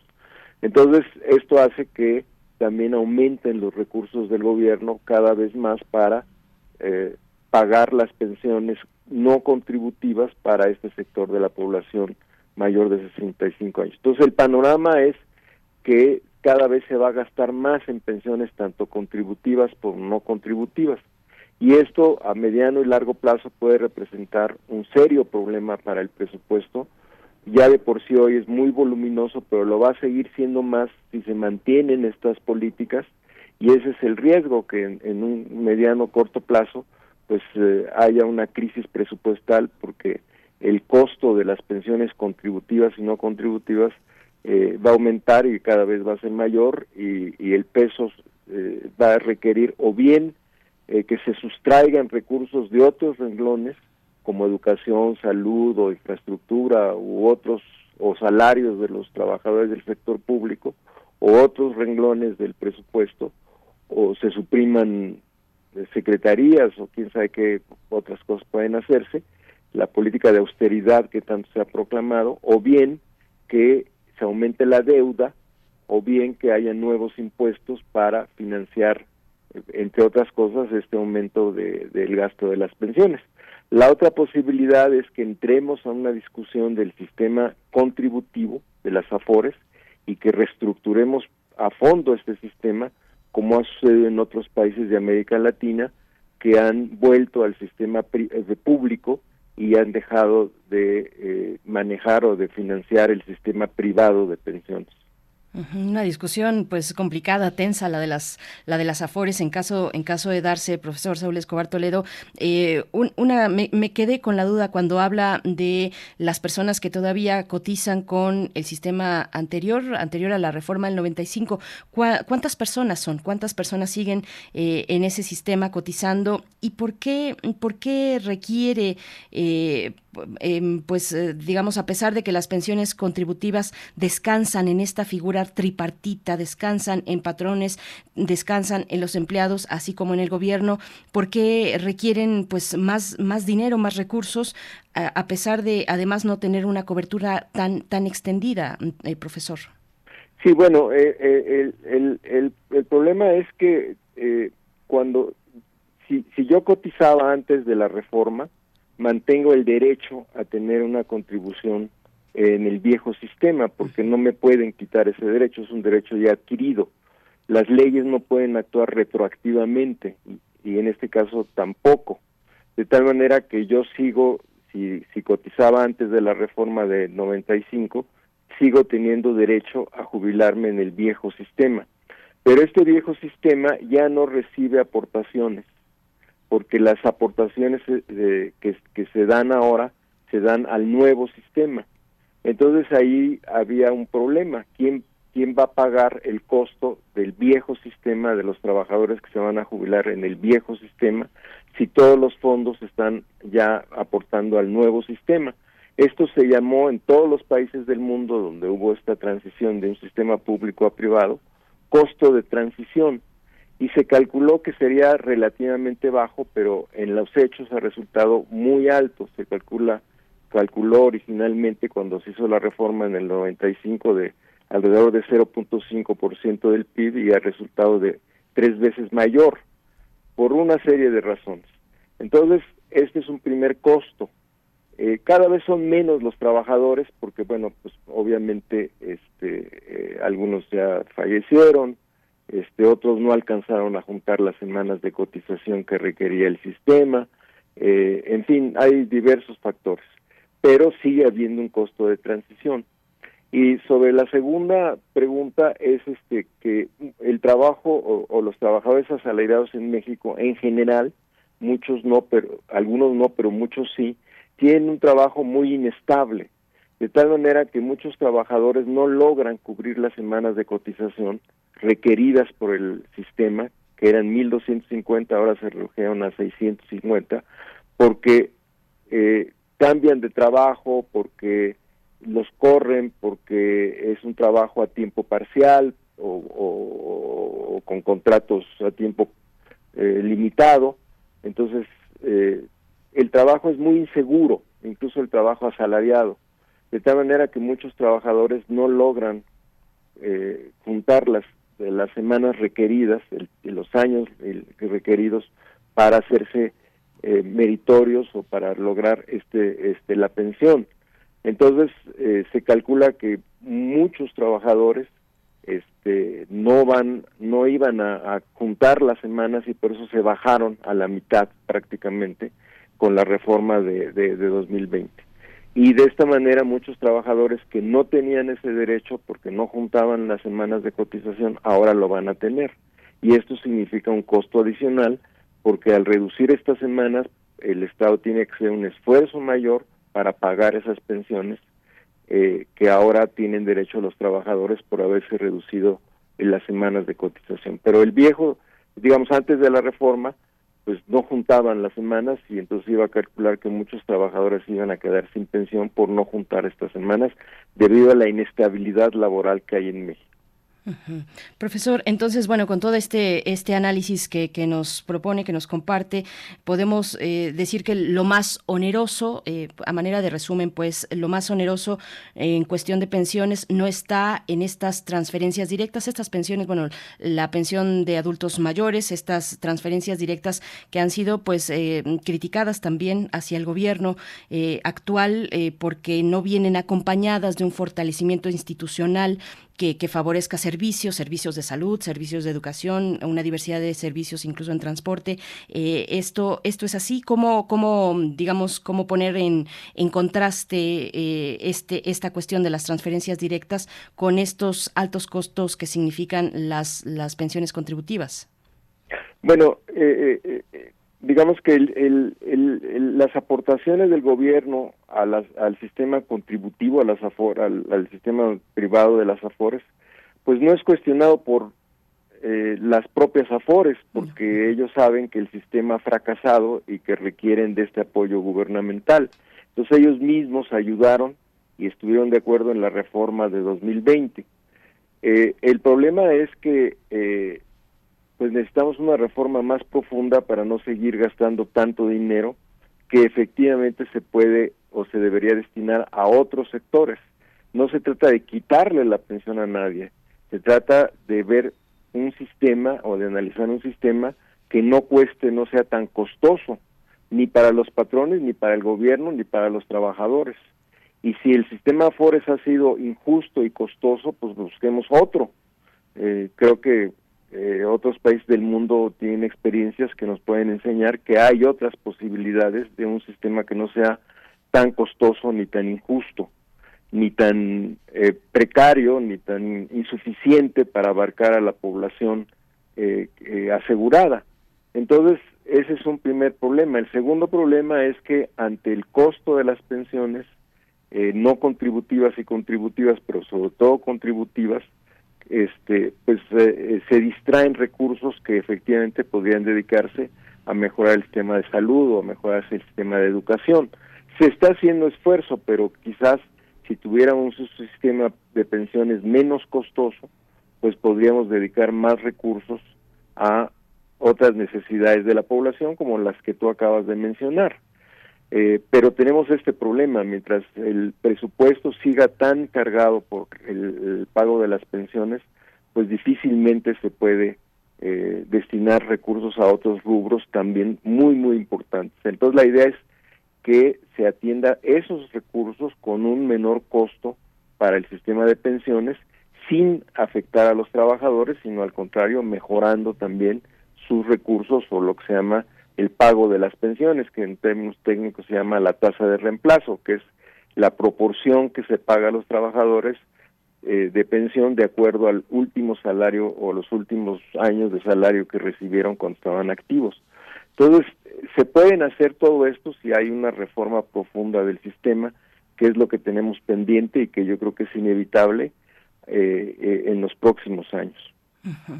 Pues, eh, profesor, vamos acercándonos al cierre. Eh, ¿cuáles, ¿Cuáles son las, las rutas, eh, las rutas para reajustar? ¿Qué nos dice la, pues, los ejemplos, la evidencia en otros países, en países de la región, pues, para mm, reajustarse en este, pues, que es un fracaso en realidad de las administradoras privadas, de las, de las afores, de estas entidades privadas que manejan las pensiones contributivas?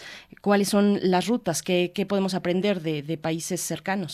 Sí, la, ruta está marcada en términos generales por los estudios de la Organización Internacional del Trabajo, por la OIT, que es una organización financiada por las Naciones Unidas, no es un organismo privado ni partidario, ni, es un organismo, pues como todo mundo sabe, pues eh, eh, financiado por las Naciones Unidas. Y con tal carácter, pues, sus estudios son serios, y lo que han dicho los estudios de la OIT y desde luego especialistas de otras partes del mundo y de la Universidad Nacional y de muchos eh, centros de educación mexicano, es que la reforma tendría que eh, estudiar a fondo un sistema, eh, una reforma paulatina para ir pasando de un sistema privado a un sistema público más justo.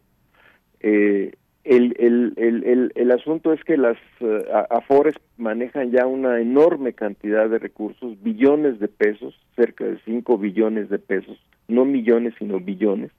Entonces esta enorme cantidad de dinero las hace muy poderosas, muy eh, fuertes en su presión sobre el gobierno para resistir cualquier reforma, para quitarles este negocio y este es un problema político, social que hay que revisar. Eh, pero eh, en los países en que se ha mejorado o reformado este sistema, pues eh, ha sido más o menos exitoso, pero ha sido también gradual. Está, por ejemplo, el caso de Argentina y tenemos también el caso de Chile, que ha tenido incluso protestas populares muy fuertes por, por, por la insuficiencia del sistema de pensiones que ya se, allá se llama, en lugar de AFORES, AFPs.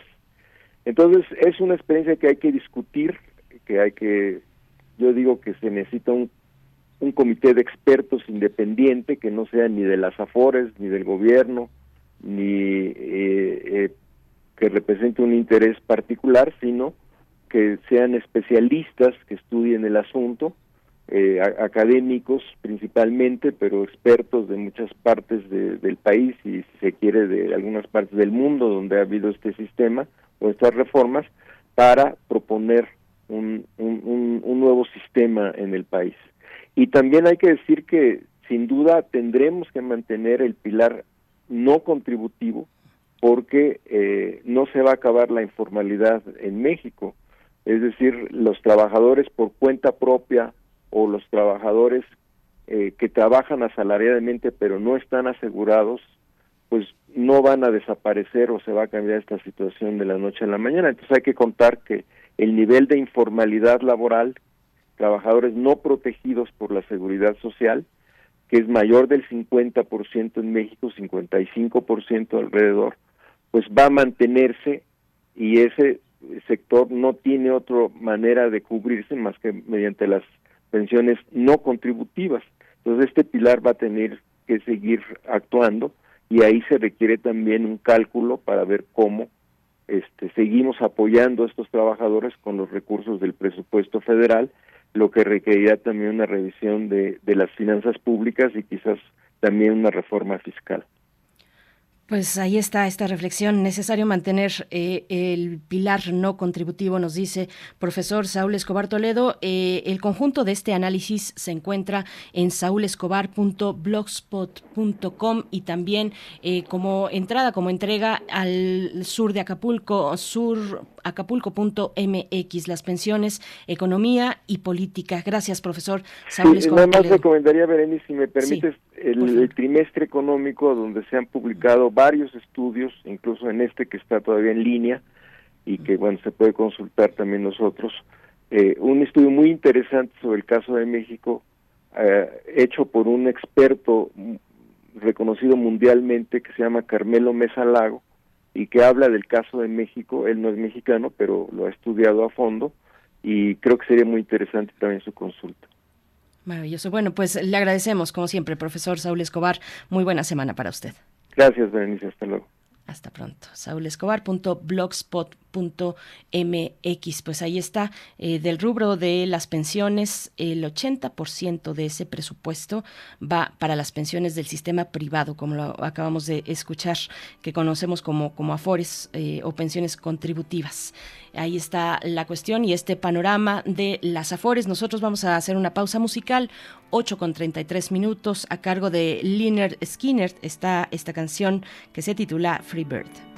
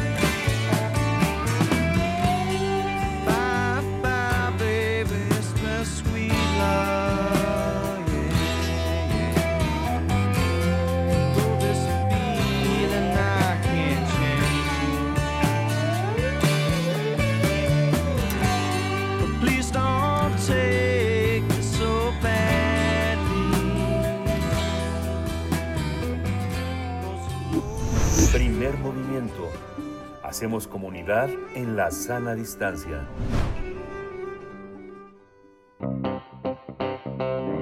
Nota Nacional. Tras los recientes sismos del 19 de septiembre de magnitud 7.7 y del 22 de septiembre de magnitud 6.9, la Coordinación Nacional de Protección Civil informó que en Colima y Michoacán se reportaron daños en vivienda y edificios, así como decenas de damnificados. En Michoacán, entidad que ha sido el epicentro de los dos últimos terremotos registrados la semana pasada en el país, los daños reportados ocurrieron principalmente en los municipios de Aquila y Coahuayana. De acuerdo con datos oficiales, tres personas resultaron lesionadas y fueron suspendidas las clases presenciales en 11 de 113 municipios, aunque esta semana los menores regresaron a clases. Se estima que hay más de 3.000 casas afectadas en la entidad. Para conversar sobre los efectos de los recientes sismos en Michoacán, nos acompaña Dalia Martínez. Ella es directora de El Sol de Morelia y El Sol de Zamora. Gracias, Dalia Martínez, eh, colega, por estar esta mañana aquí en Primer Movimiento con el interés de dar seguimiento a lo que está ocurriendo en Michoacán. Luego de estos dos sismos, te damos la bienvenida. Dalia, ¿cómo estás? Buenos días este, a ti y a tu auditorio. Un gusto saludarles y saludar, estar con su público aquí. Gracias, Dalia. Pues bueno, además, eh, esperando que, que, tú, que tu patrimonio no se haya visto comprometido, pero cuéntanos cuál es la situación general luego de, pues, de una semana ya transcurrida luego de los sismos. Pues mira, eh, Leyanira, el gobierno del estado todavía se encuentra elaborando un censo de las afectaciones después de los dos de los dos sismos que ocurrieron el 19 y el 20 de este mes y el informe que tenemos es que por lo menos, por lo menos en 10 municipios hay afectaciones severas, sobre todo de la parte costa pacífico del estado de Michoacán, que colinda obviamente con Colima, y eh, estas, eh, poblaciones se encuentran en los municipios de Cualcomán, de Aquila, de Coahuayana, Chinicuila y el municipio de Aguililla eh, después de, de, los sismos ha venido, han venido ah, eh, réplicas, más de 1.300, eh, según el, el Sistema Sismológico Nacional, en estas poblaciones también han sido menores, pero que siguen causando daños estructurales a viviendas, escuelas, hospitales. Quiero decirte que las escuelas fueron las más comprometidas eh, y, los hospitales que se contabilizan por 25 afectados todos en la mayor parte de esta zona. Afortunadamente en el estado de Michoacán no hubo no hubo eh, pérdidas humanas, pero sí se encuentran comprometidas escuelas de esta franja sobre todo. En Morelia, Michoacán, que es una, que es una población que está a 450 kilómetros de, de donde ocurrió el epicentro, se han visto comprometidas sobre todo escuelas, escuelas primarias, el kinder, eh, la Facultad de Agrobiología de la Universidad de Michoacán está dañada también, según nos comentaban ayer las autoridades estatales, y todavía se encuentran haciendo el censo de las afectaciones para no poner en riesgo a nadie. Dalia Martínez, gracias. Bueno, eh, recordarte eh, que mi nombre es Berenice Camacho, pero sirva la confusión. Berenice, sí es cierto. Perdóname, Berenice, siempre hablo con Deyanira, No, no hay ningún problema. Le mandamos un saludo a nuestra querida eh, Deyanira Morán, pero, pero bueno, eh, ¿cuál, ¿cuál es entonces la dinámica con estas afectaciones en escuelas, particularmente la dinámica en las clases, clases que siguen suspendidas, clases que se dan a distancia? ¿Cuál es la situación? Hay suspendidas clases solamente en 10 centros de escolares en todo el estado. Eh, solamente allí hay severas afectaciones que las autoridades no han eh, han decidido que no haya clases y tampoco hay clases a distancia hasta donde estoy enterada el día de ayer. Eh, pero se sigue haciendo una evaluación. Hay que recordar en este punto, Berenice, que la Secretaría de Educación en el Estado, por decreto, eh, instruyó precisamente el año pasado o el antepasado, si mal no recuerdo, a todos los secretarios de Estado a que hagan eh, eh, revisiones periódicas de sus estructuras. pero esto en el Estado de Michoacán no se ha llevado a cabo, hay que decirlo, de manera frecuente. Si mal no recuerdo, también ese decreto los obligaba a las secretarías de los estados a revisar sus, sus instalaciones educativas cada tres meses, no nada más por sismo, sino darle una revisión y un mantenimiento cada tres meses para tener una valoración exacta del estado que guardan los edificios escolares donde pues obviamente eh, estudian jóvenes y niños de todas las edades para para para continuar sus estudios. Pero esto en el estado de Michoacán no ha ocurrido. Eh, eh, estoy tras esa información que quiero comentarte y adelantarte, pero eh, solamente en 10 escuelas del estado hay suspendidas las clases sin que haya opción a recuperarlas a distancia. Dalia, y también lo que sabemos, bueno, es que Michoacán es de los estados que sí cuenta con un sistema de, alertamiento, de alerta sísmica, eh, igual que Chiapas, que Estado de México, que Guerrero, Morelos, Oaxaca, Puebla, Tlaxcala y la capital del país. ¿Cómo funcionó? ¿Cómo, qué, qué, qué afinar? ¿Qué faltó? Eh, ¿Cómo fue, pues, eh, cómo fue el desarrollo de momento previo que fue el simulacro nacional y después ya cuando fue en serio los sismos, estos dos sismos? Ayer nos explicaba precisamente un, eh, un sismólogo de la Universidad Michoacana, el doctor eh, Ángel Garduño, que eh, este sistema que tienen lo tienen instalado solamente en, en algunas zonas de Morelia, Páscuaro, Páscuaro y llega hasta hasta unos cuatro estados del, del, estado. No es en todo el estado, este Berenice. Eh, funcionó bien. Me explicaba también que cuando se da un sismo, la alerta llega hasta cuando ya lo toca la antena.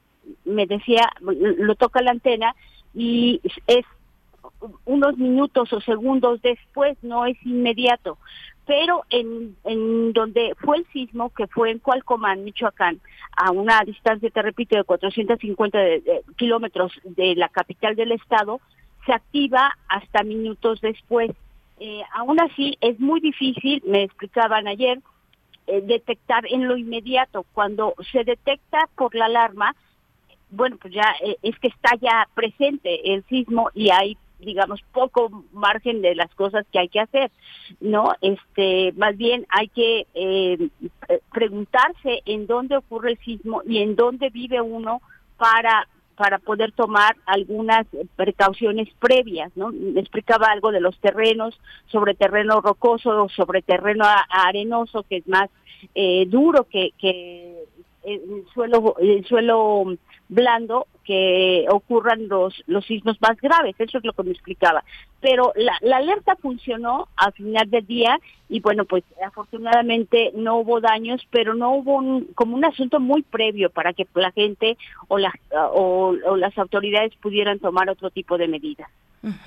La cuestión de, bueno, de los daños patrimoniales, por supuesto, la cuestión y la situación de los damnificados de estos inmuebles afectados, ¿cómo, cómo está? ¿Cómo está la situación? ¿Cómo están respondiendo, atendiendo las autoridades? Eh, que, bueno, y también de ahí pensar en que son tres niveles de gobierno que se tienen que coordinar para poder atender de la mejor manera posible a, las comunidades afectadas. ¿Cómo está la cuestión? ¿Cómo avanzan los trabajos para apoyar a las personas damnificadas?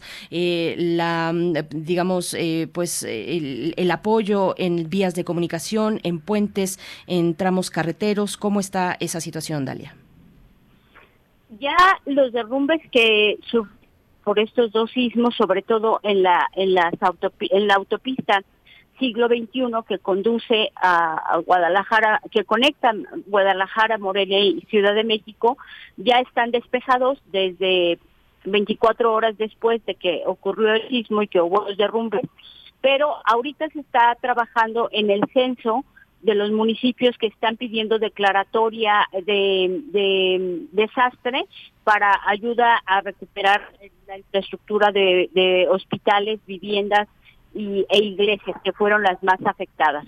Eh, están en ese censo, en ese censo ahorita llevan 12 municipios, entre ellos los que te mencionaba al principio del programa, Cualcomán, Aquila, Coahuayana, Pachingán, también está pidiendo eh, que se le incluya en ese en ese censo eh, y donde, estarán pidiendo mm, eh, la, la, declaración de perdón de desastres para que los pueda ayudar a reconstruir.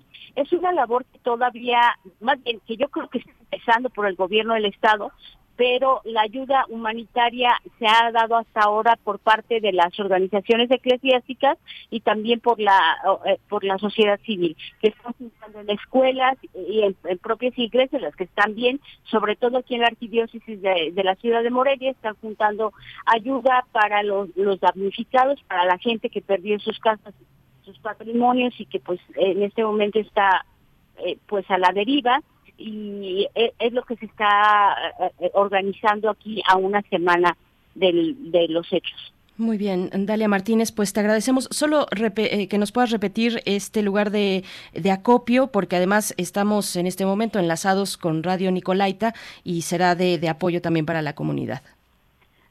Hasta donde tengo entendido, está participando hasta este momento la Arquidiócesis de Morelia, que está en sus oficinas este, centrales en la Avenida Madero, ahí directamente en Catedral. También tengo entendido que organizaciones civiles y algunos partidistas incluso se están organizando para eh, para recolectar víveres, ropa y cuestiones de, primera necesidad, aunque te, te, voy a decir que también los municipios donde ocurrieron los sismos, así la Coahuiliana, Falcomán, eh, se han organizado también para regionalmente ayudar a la gente que, que se quedó afectada.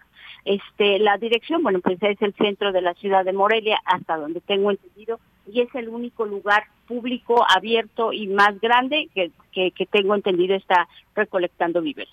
Dalia Martínez, muchas gracias por este reporte, por esta colaboración eh, para, para toda la audiencia, para no dejar de mirar eh, estos trabajos de, con las personas damnificadas luego del el sismo de la semana, los sismos de la semana pasada. Dalia Martínez, directora del Sol de Morelia y el Sol de Zamora, muchas gracias y un abrazo para ti.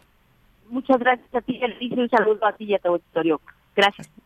Gracias, hasta pronto. Pues ahí está, eh, un repaso por lo que ocurre en los municipios más afectados de Michoacán. Vamos a hablar también de Colima.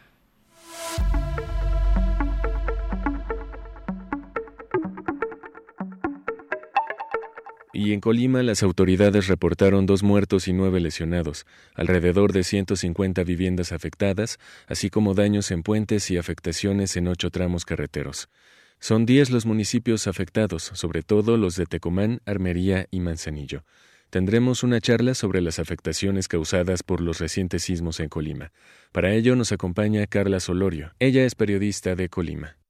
Gracias, Carla Solorio. Te saluda Berenice Camacho. Gracias por tomar esta comunicación. Cuéntanos, cuéntanos, bueno, bienvenida. Cuéntanos cuál es la situación al día de hoy en los municipios más afectados. ¿Cuáles son estos municipios? Eh, Carla Solorio, bienvenida. Hola, Berenice, mucho gusto. Este, pues te agradezco mucho el espacio y sobre todo, pues también para informar, ¿no? La situación, pues que está viviendo Colima actualmente, pues tras este sismo eh, que se presentó el pasado lunes 19 de septiembre de magnitud eh, 7.7 en la entidad. Decirte que, bueno, pues lamentablemente eh, aquí en la entidad de Colima tres eh, personas, eh, pues murieron, ¿no? Tras tras este hecho. Eh, te voy a mencionar que, bueno, la, la, la, primera, y bueno, lamentablemente fue una bebé de cinco meses, eh, pues que se llamaba Paola. Ella era del municipio de Tecomán.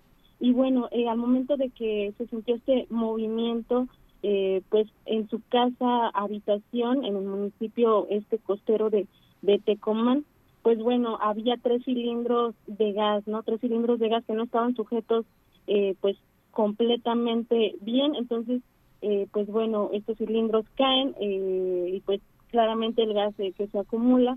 Eh, la mamá de la niña estaba en ese momento pues cocinando y pues lamentablemente esto provoca pues la explosión, ¿no? En donde, bueno, en la vivienda había tres personas, estaba la mamá de la niña, el hermano y bueno, Paola que lamentablemente fue pues quien falleció, ¿no? De cinco meses actualmente pues la mamá de, de esta bebé pues se encuentra, la mamá y el hermano se encuentran en Guadalajara pues recibiendo atención eh, médica. También en el municipio de Manzanillo, eh, pues bueno, en una tienda departamental cayó una, una barba sobre una mujer, sobre una adulta mayor que también bueno le provocó pues la muerte de manera inmediata y otro más pues eh, un hombre en un al interior de, de un gimnasio eh, pues también quedó atrapado primeramente pues eh, se había escuchado que bueno le, estaban ahí dando rescate con binomios caninos.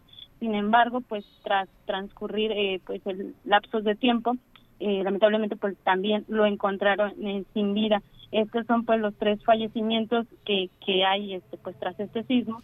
Y bueno comentarte que bueno tras el censo que ya se está realizando eh, tras este este hecho se han registrado más de siete mil eh, siete viviendas con daños eh, y bueno esto es en toda la entidad. Los diez municipios como bien lo mencionaban al principio entraron como en declaratoria de emergencia pues para para el apoyo no por por pues los daños tanto en edificios hospitales escuelas también, eh, vías carreteras y en puentes, ¿no? Esto pues sucedió prácticamente los municipios más afectados son eh, Tecomán, Manzanillo, eh, Armería y bueno, también el municipio de Ixtlahuacán. Hay que comentar algo bien importante que bueno, estos municipios se encuentran pues en la cercanía de la costa, ¿no? De la costa eh, pues colimense. Eh, pues y este es el, el panorama que, que tenemos pues desde la entidad colimense, que bueno, es una de las más afectadas claramente.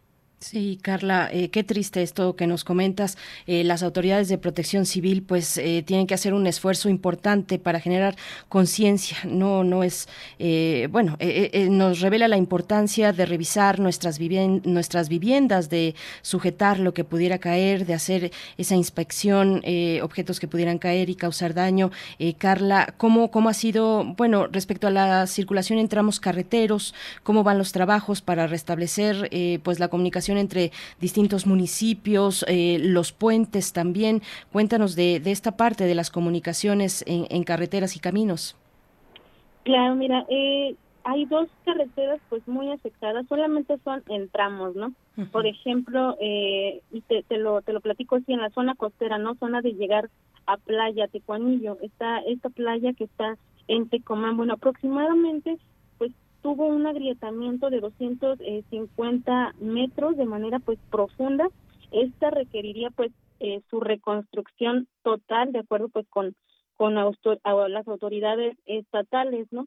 También eh, la carretera Ixtlahuacán Las Conchas, Las Conchas es una comunidad eh, pues de, de, este municipio, también fue dañada eh, en 150 metros en agrietamientos profundos y bueno, también requiere esta pues construcción, reconstrucción más bien total, ¿no? De, de estos tramos. Hay otros eh, tramos, pero realmente no mencionaba que no no habría como una reconstrucción total, sino solamente pues tenían como un daño medio, eh, daño este pues no que no afectaba pues tanto la circulación porque bueno podrían abrir a lo mejor si eran solamente de dos carriles a lo mejor de ida y vuelta podrían estar ahí personal eh, pues cubriendo solamente un carril, pero bueno, eh, dejando pasar este intermitentemente a los vehículos, ¿no? Estos, esas son las, las carreteras pues realmente más afectadas. También se hablaba de eh, cuatro puentes este, que también están cerca de la zona costera y pues bueno, eh, se mencionaba que estos no tenían como daño estructural, sí había como fisuras en los topes que, que bueno, cuando los vehículos van rápido hacen eh, pues una especie de topes para que bueno disminuyan la velocidad.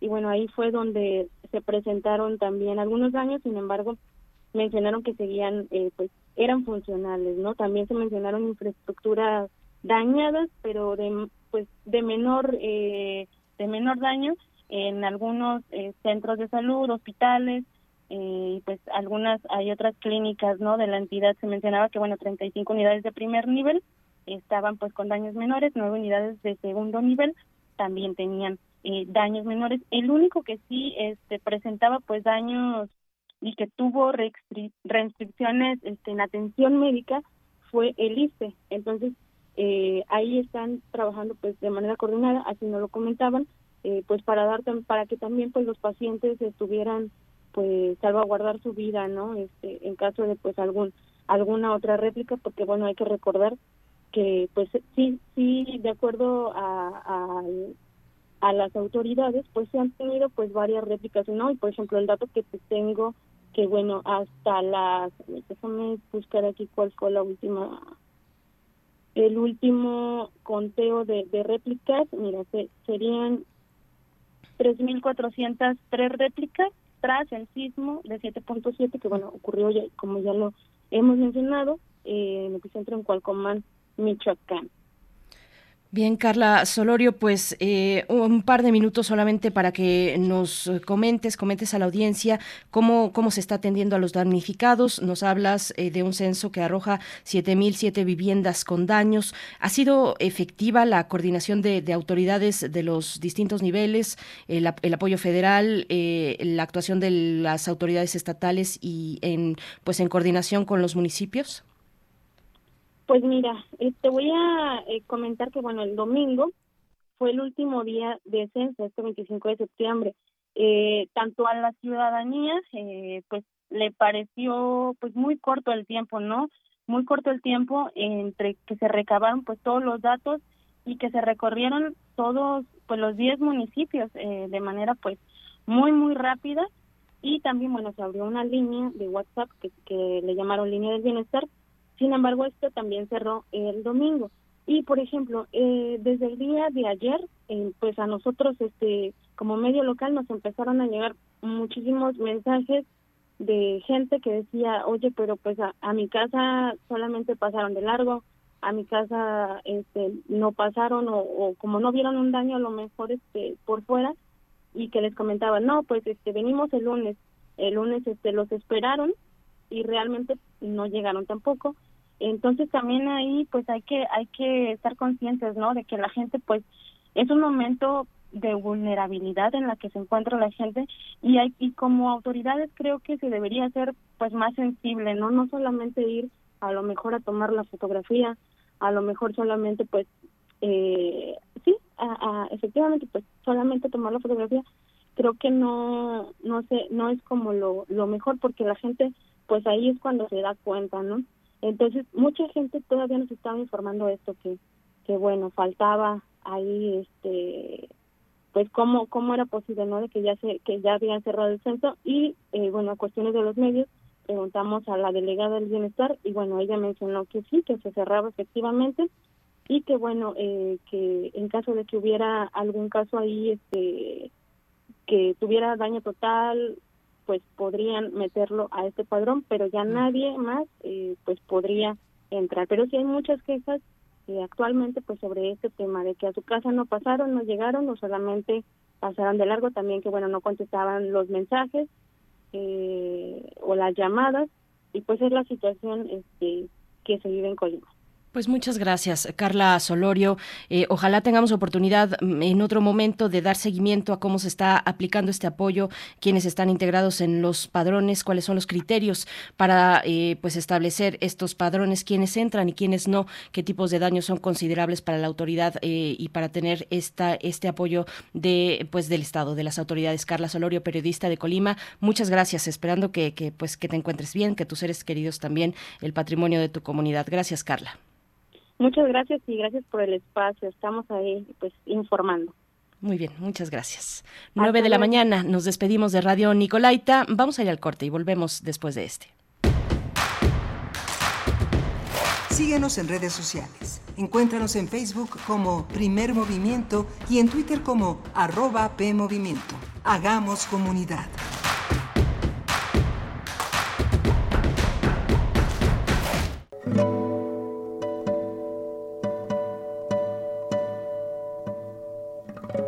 Soy Ana Lara y los invito a descubrir quiénes son los compositores contemporáneos, qué escriben y quién los interpreta. La cita es todos los miércoles a las 18 horas en Nació una nueva música, por supuesto en Radio UNAM 96.1 FM, Experiencia Sonora.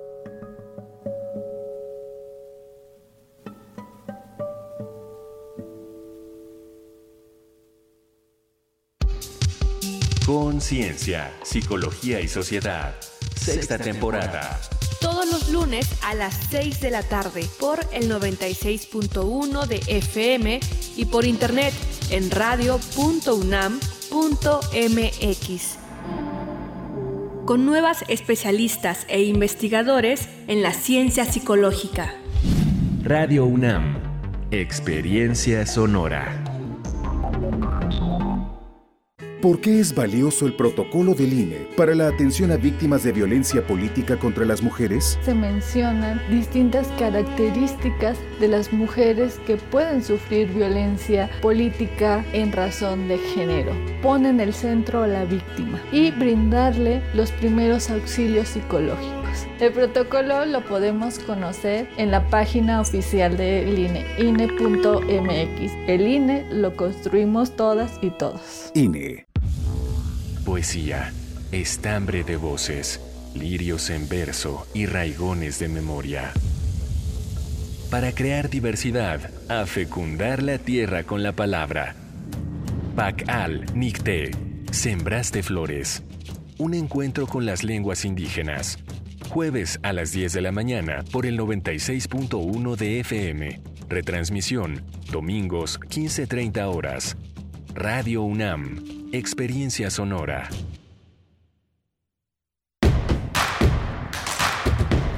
Encuentra la música de primer movimiento día a día en el Spotify de Radio UNAM y agréganos a tus favoritos.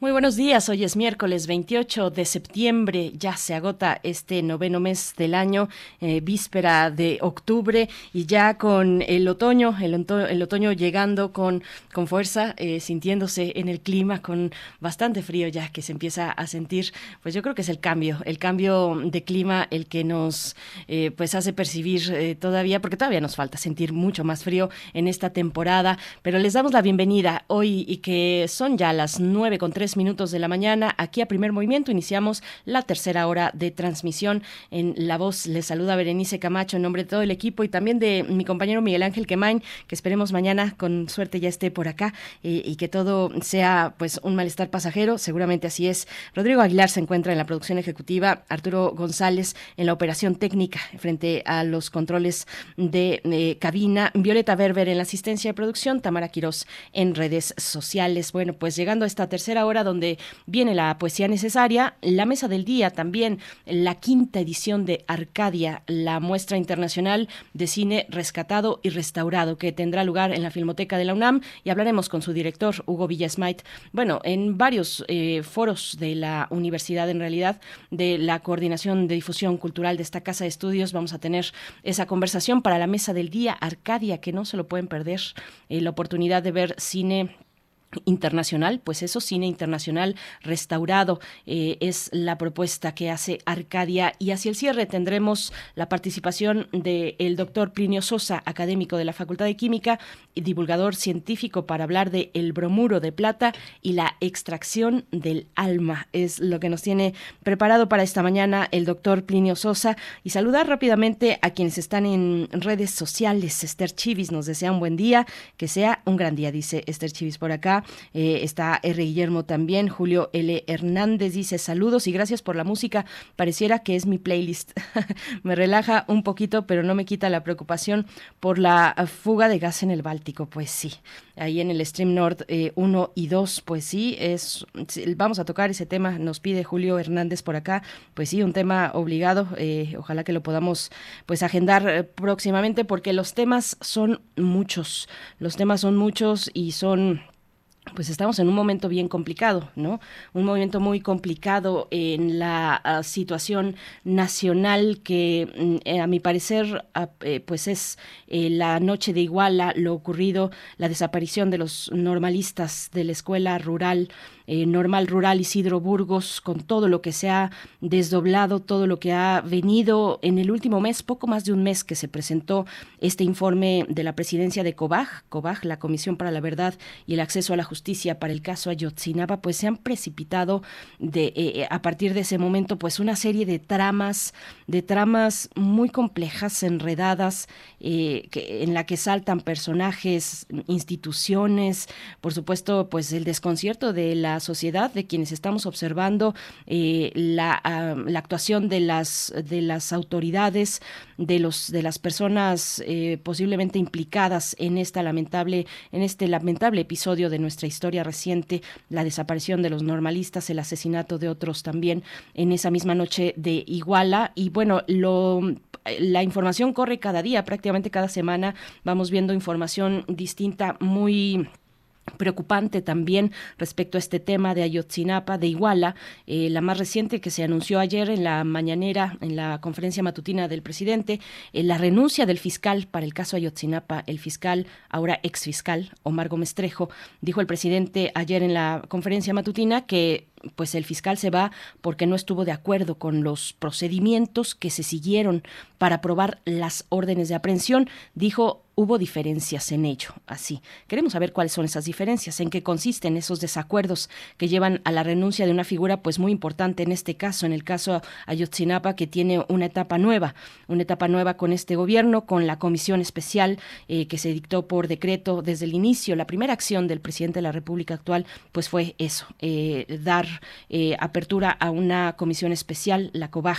para atender el caso Ayotzinapa y esclarecer los hechos de la noche de Iguala. Pues bueno, queremos saber, como dice el presidente, hubo diferencias en eso eh, y dijo también que él apoya, que el presidente apoya el que se hayan sacado órdenes de aprehensión de acuerdo con lo que establece el documento, que es resultado de una investigación que llevó mucho tiempo, fue lo que dijo el presidente, pues ahí están las dudas, cuáles son estos desacuerdos, desacuerdos con quién, entre quiénes, eh, con el presidente o, qué es lo que está pasando ahí, ¿Qué, qué ha significado también el trabajo del subsecretario Encinas para la presidencia, ¿no? ¿Qué ha significado, qué le ha traído a la presidencia de la República, eh, la relación, por supuesto, del presidente con el ejército, ahí pues pues no tendríamos que decir nada porque, pero sí, sí lo estamos diciendo, porque se supone que no tendríamos que decir nada porque el, ejército va, está bajo el mando eh, del Ejecutivo, el mando supremo del Ejecutivo y le obedece. Eso es eh, lo que se ha dicho, además, incluso en torno a los argumentos para ampliar su participación en tareas de seguridad. El ejército es disciplinado, no incorruptible, pero sí disciplinado. Bueno, pues queremos ver esa disciplina porque eh, hay mucho en juego, ¿no? Hay mucho en juego. No sé qué les parece a ustedes esta discusión que a, a la par de la cuestión de Iguala, de la noche de Iguala, del esclarecimiento eh, de los hechos de esa noche, del 26 de septiembre de 2014, pues a la par está también la discusión sobre el ejército, la participación de esta, eh, de esta institución eh, en, cuestiones de seguridad pública, pues ahí está también habló el ha hablado ha hablado y ha dado distintas entrevistas el abogado de los padres y madres de Ayotzinapa Vidulfo Rosales.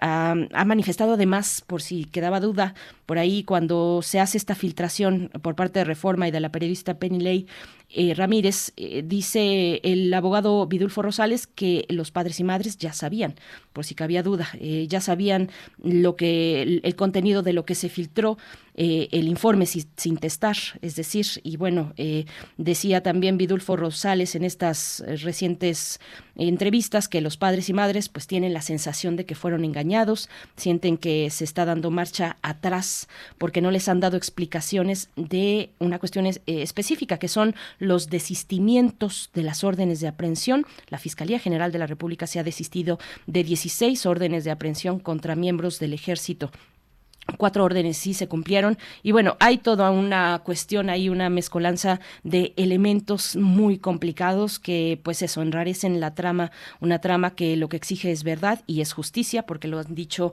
los padres y madres de Ayotzinapa, si no hay justicia, no habrá paz es lo que han dicho entre muchas otras cosas. Así es que bueno, están los las redes sociales de Primer Movimiento para que ustedes también comenten cómo ven este episodio, este momento, pues yo diría de nuevo enrarecido, complicado, muy complicado y no termina de sanar una herida, eh, pues que es una herida de la sociedad, pero principalmente de los padres y madres de estos jóvenes desaparecidos todavía, porque la pregunta sigue en pie. ¿Dónde están los jóvenes? ¿Dónde están los estudiantes desaparecidos de Ayotzinapa? Pues los padres y madres dicen hasta que no nos entreguen eh, pues la, evidencia física, el cuerpo de sus hijos, pues no podemos decir que, que han aparecido. Así es que los jóvenes siguen desaparecidos. Eh, esa es la cuestión, las cuestiones en Ayotzinapa y en este momento tan complicado de la sociedad y de la realidad mexicana. Así es que, bueno, pues para sacudirnos, no sacudirnos, porque esto no se sacude, pero sí nos acompaña y nos da una posibilidad de, eh, de reflexión y de remanso, la poesía necesaria. Vamos, vamos para allá con ella. Es hora de poesía necesaria. Bueno, pues en otras noticias, Aurora Luque mereció el Premio Nacional de Poesía 2022 en España. La escritora española más griega, dicen algunos por ahí, eh, mereció este importante premio por el, por el libro Un número infinito de veranos.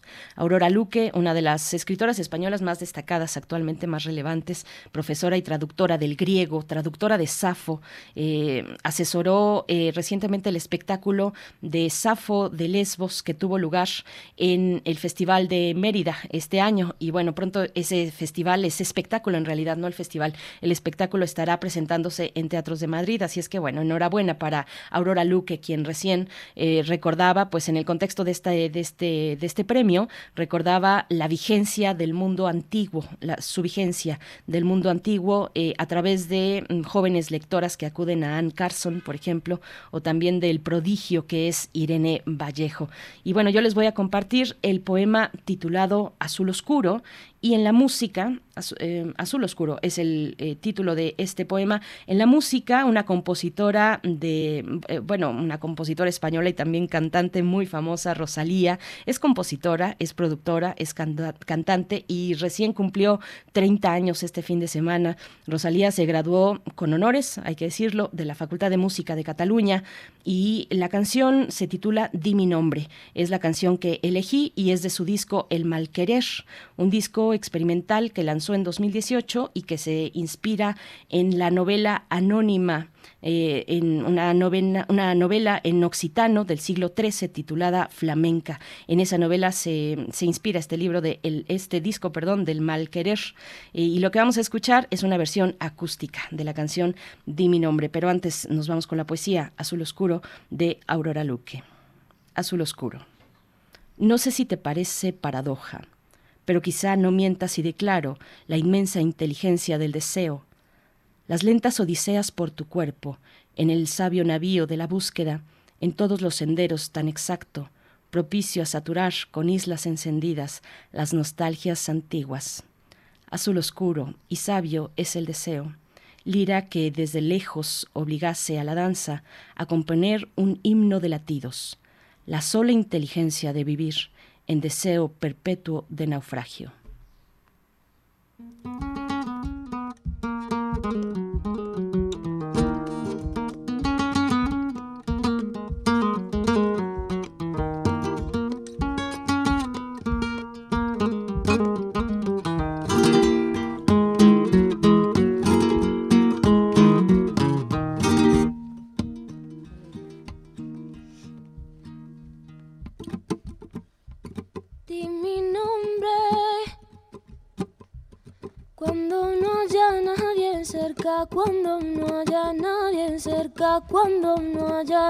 Que las cosas, que las cosas que me dice, que las cosas que me dice no salgan por esa puerta.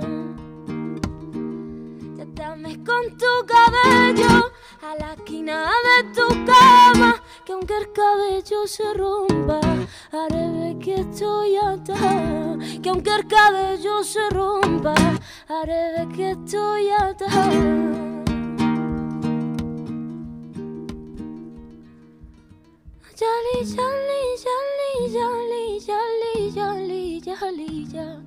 Yali,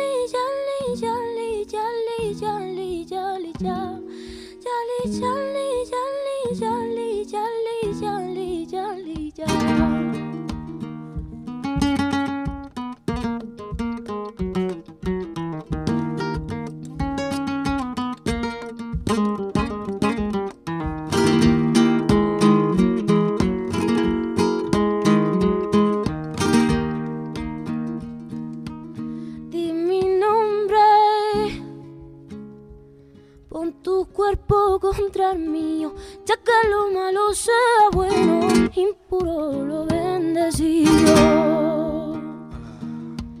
Ya me rezas sobre tu cuerpo, y en la esquina de tu cama,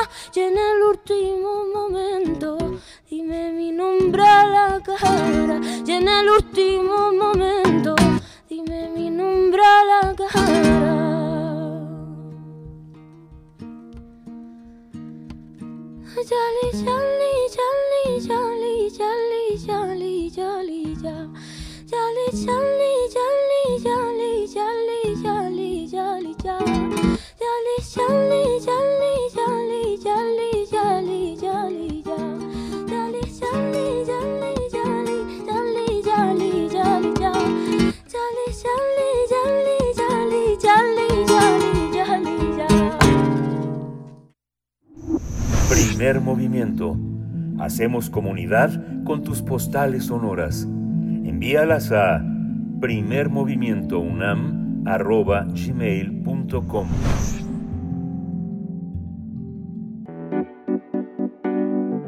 La mesa del día. Con una programación integrada por películas de Japón, Francia y México, la Dirección General de Actividades Cinematográficas de la UNAM celebra el quinto aniversario de Arcadia, muestra internacional de cine rescatado y restaurado. Este evento se llevará a cabo de forma presencial del 28 de septiembre al 2 de octubre en las salas Julio Bracho y José Revueltas del Centro Cultural Universitario. Como parte de los eventos inaugurales habrá una mesa redonda integrada por los especialistas en cine e historia, Israel Rodríguez, Alejandro Gracida y Ángel Martínez, quienes conversarán sobre el movimiento muralista en México. Posteriormente, la película inaugural será Muros de Fuego de Herbert Klein y Edmund Penny de 1971, y su proyección será en la versión original en inglés y sin subtítulos. Este trabajo explora la obra de los tres principales muralistas mexicanos, Diego Rivera, José Clemente Orozco y David Alfaro Siqueiros. La función inaugural de Arcadia será a las 17 horas en el Cine Goya del Colegio de San Ildefonso, recinto donde surgió el muralismo en México, por cierto, y que albergó por varios años las instalaciones de la Filmoteca de la UNAM. En esta quinta edición también se incluyen otras películas mexicanas como Tiburoneros de Luis Alcoriza, que salió a la luz en 1963, Además, se exhibirá un clásico de la época de oro del cine nacional, titulado Ay, qué tiempos, señor Don Simón, de Julio Bracho, de 1941. Tendremos una conversación sobre la quinta edición de Arcadia, muestra internacional de cine rescatado y restaurado. Este día nos acompaña Hugo Villa Smith, director de la Filmoteca de la UNAM. Me parece que todavía no contamos con la presencia de Hugo Villa Smite.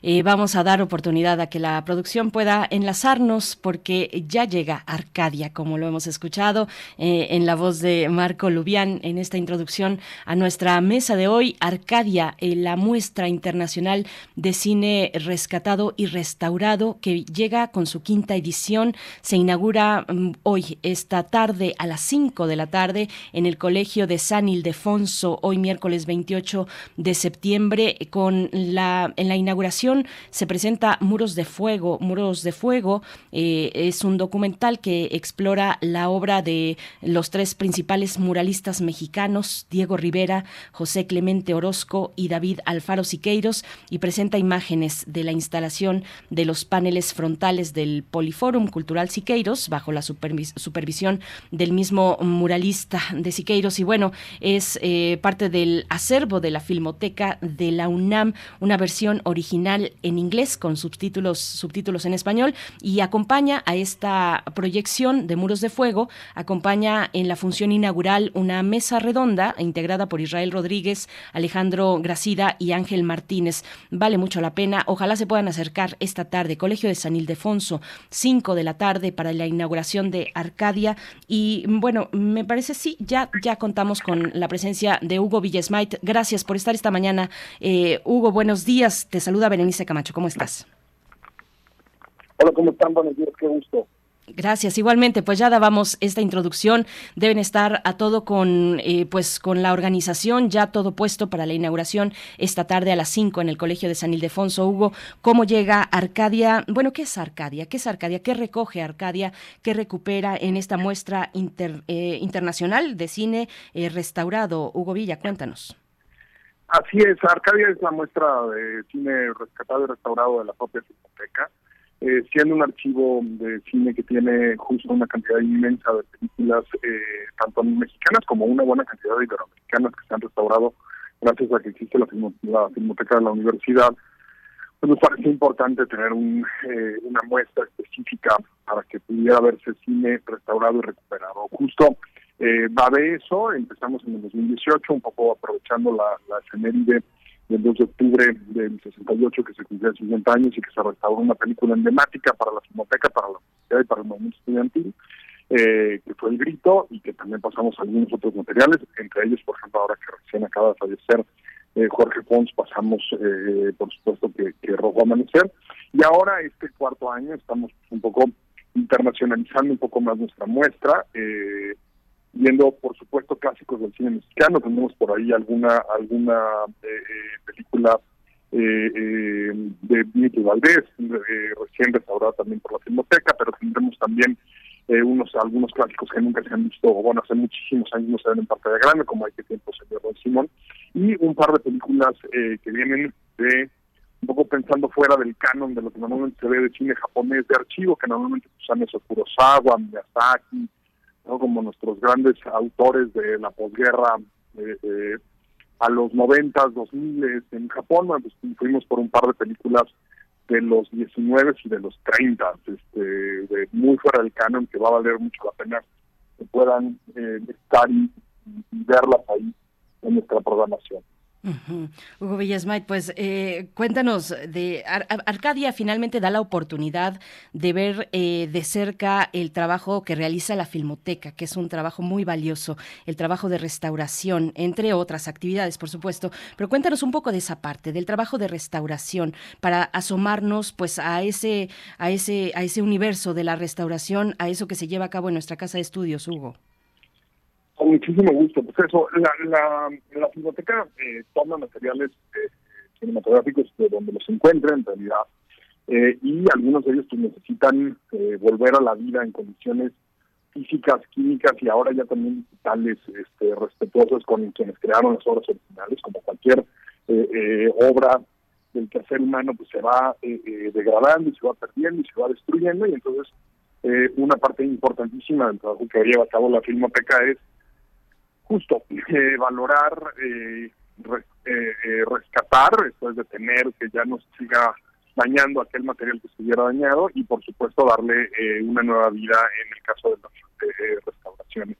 restaurar desde una filmoteca y más desde una filmoteca universitaria con una vocación claramente académica y formal significa también respetar lo que quienes hicieron la película pudieron hacer en su momento y eso es un poco también de lo que de lo que hacemos no este y es nuestro trabajo y, y compartimos ahora como les digo eh, pueden buscar ahí la programación en filmoteca.unam.mx buscan allá Arcadia y este año pues tenemos algunas joyas que vienen del Japón que vale mucho la pena compartir que nos comparte la Cinemateca nuestro equivalente la Cinemateca Nacional de, de Japón el Archivo Nacional de Cine de Japón eh, y que vale la pena eh, conocer y, ver en, en, esta muestra.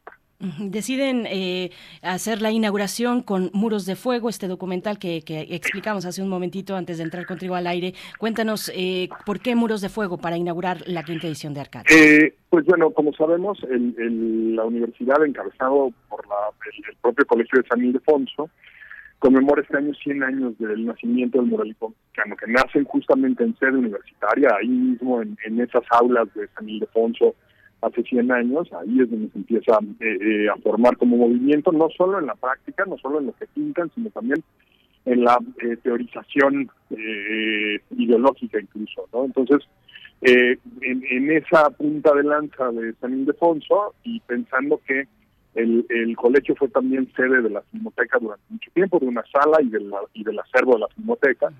Eh, pensamos que valía mucho la pena que eh, como una deferencia especial para este aniversario y para ese espacio, pues eh, iniciáramos con una película que trata justo sobre el muralismo, es un documental monográfico que fue nominado al Oscar en su momento sobre los como tres grandes pilares del muralismo, ¿no? Orozco, eh, Siqueiros y Rivera, que están por todas las paredes en el, en el colegio, y que, eh, que la primera conversación suceda ahí alrededor de esa película. Entonces, se va a proyectar la película en el saloncito de cine que tienen, que se llama El Chinito Goya, eh, un poco también recuperando esa tradición del barrio universitario, y ahí va a haber una pequeña, pequeña conversación respecto al documental. Además, va a pasar también en la sala del Centro Cultural Universitario al día siguiente, pero bueno, por lo pronto estará ahí disponible para que lo vean en el espacio en el que nació el muralismo mexicano.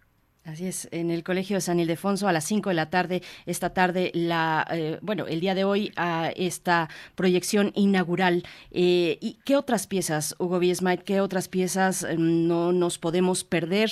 Bueno, no solamente se va a concentrar, como ya has dicho, en el Colegio de San Ildefonso, sino también en la sala Julio Baracho. cuéntanos qué otras piezas, nos hablas también de material del Japón, por ejemplo, material pues de, de la primera década del siglo pasado, la segunda década del siglo pasado del director eh, Shoso Makino Chushingura. Chushingura es eh, la proyección que está nos, este nos pareció muy interesante ir más allá del canon, eso de lo que normalmente vemos aquí en, en, nuestro país, que tiene que ver con, pues eso, como los 50 en adelante, de la posguerra alemana, eh, japonesa, y quisimos justo entrar. Hay unas particularidades del, desarrollo del cine japonés, como casi todo en Japón, eh, asumieron una parte del flujo eh, cultural y tecnológico, por supuesto, pero también hay otra parte que, que, eh, que fue como recorrida en una experiencia propia y entonces hay, por ejemplo, esto que nosotros entendemos como los melodramas que después derivaron en, en nuestro caso a la, a la televisión, ¿no? De la de la eh, chica pobre que se enamora del hombre rico y que luchan por su amor imposible y así. Ese tipo de películas son eh, eh, algunas de las que se produjeron en esos primeros años. Hay incluso una eh, diferenciación clara, por supuesto ya más cerca de la guerra eso empieza a desaparecer, pero una diferenciación clara entre lo que se produce en Kioto, la vieja capital, y lo que se produce en Tokio. y la otra, pues eso, forma parte de un, canon de cine, eh, eh, que es una experiencia cinematográfica eh, pues muy propia de Japón. Eh, durante mucho tiempo el cine japonés eh, se resistió al, al cine, incluso cuando tecnológicamente era posible tener sonido, y se resistió porque un poco se robaron la estructura narrativa de quienes hacían eh, programas de títeres callejeros. Y esos mismos narradores que narraban y acompañaban a los títeres callejeros empezaron a narrar y acompañar el cine y de hecho lo hacían de una manera como ahora los, los altavoces en los pueblos en Oaxaca que no solamente narran lo que está pasando sino que daban avisos parroquiales y fulano se va a estar con mañana y se perdió un pañuelo entalado entonces creo que es una, una experiencia eso, compartir por supuesto la narración de historias a través de imágenes, pero creo que también eh, eh, la forma en la que se en la que se disfrutaban eh, va a ser interesante aprenderlo y acercarse con estas dos películas. Qué, maravilla, Hugo Yesmait. Pues la mejor de las suertes. Cuéntanos, ¿dónde está, ¿dónde está México? ¿Dónde está nuestro país en el ámbito de la restauración? Imagino que Estados Unidos pues tiene un registro muy elevado, un monstruo pues al respecto, pero en comparación tal vez con países de la región, con Chile, con Argentina, cuéntanos cómo está México ubicado en el panorama de la restauración. Eh, muy, eh, eh, hay una posición clara de liderazgo en, la región, incluso yo te diría que, que con muchos laboratorios corresponsales de nosotros en los Estados Unidos eh, la hay. no, primero porque lo, desde donde se restaura desde los materiales originales muchísimos de esos están en la filmoteca, son más o menos 500 mil rollos, 50 mil títulos más o menos, para que nos demos una idea. Eh, y, eso le da un valor enorme, ¿no? Y segundo, eh, justo a través del esfuerzo universitario y de, y de cómo se ha ido eh, eh, conformando la propia filmoteca, somos una de las poquísimas que queda en Iberoamérica que tiene laboratorio cinematográfico. Tenemos dos reveladoras de material fílmico todavía y además tenemos un, laboratorio digital. Entonces tenemos la cadena completa de producción y eso nos da una posición de liderazgo. Hay, de hecho, algunos ejemplos de cine cubano, de cine eh, chileno que recientemente se han restaurado en la propia filmoteca y ha sido por eso, porque ahí eh, siempre la, la, la directriz de, de, colaborar y de ayudar a preservar también estas memorias que no son en el caso de la UNAM unas, unas memorias compartidas de América y, en, eh, y en ese mismo tono, Hugo, eh, pensando en nuestra universidad, eh, ¿de, dónde, ¿de dónde saca, mm, digámoslo así, los insumos humanos la Filmoteca para, para su trabajo de restauración? ¿Cuál es la oportunidad para los jóvenes estudiantes que, y, de qué carreras también para pensar en el trabajo de, de restauración cinematográfica?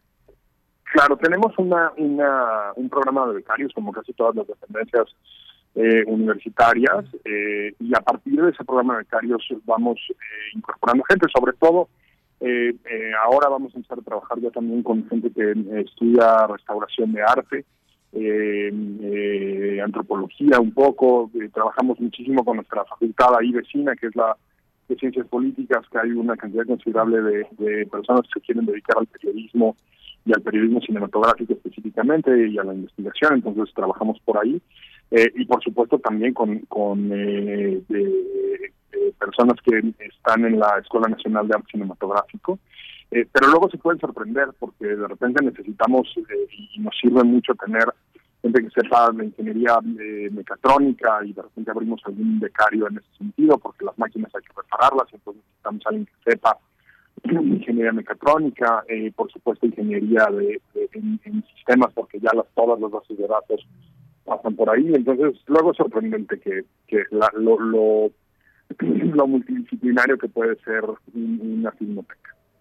Bien, pues Hugo, muchas gracias por esta, por esta participación, enhorabuena. Eh, pues por último, un, un, comentario para que las personas interesadas, para que la comunidad se acerque eh, a la inauguración esta tarde en el Colegio de San Ildefonso, pero también a las salas Julio Bracho y José Revueltas del Centro Cultural Universitario. Hugo, por favor. No se lo pierdan y busquen, si no pueden llegar hoy a las 5 de la tarde a la función en San Ildefonso, que como saben tenemos eh, eh, equipos limitados, entrada libre pero equipos limitados. Eh, no no dejen de buscarnos en filmoteca.1.mx y ahí van a encontrar toda nuestra programación para arcar. Muchísimas gracias. Gracias, Hugo. Hasta pronto y muy buena suerte esta tarde. Hasta luego. Escuchamos a Hugo Villa Smite, director de la Filmoteca de la UNAM, con Arcadia en su quinta edición. Arcadia que se encuentra en el sitio electrónico arcadia.filmoteca.unam.mx. La muestra internacional de cine eh, restaurado, rescatado y restaurado eh, que propone la Filmoteca Nacional. Bueno, un trabajo que se hace en la Filmoteca y que es de mucho orgullo. Es un patrimonio, un patrimonio fílmico eh, de gran calidad.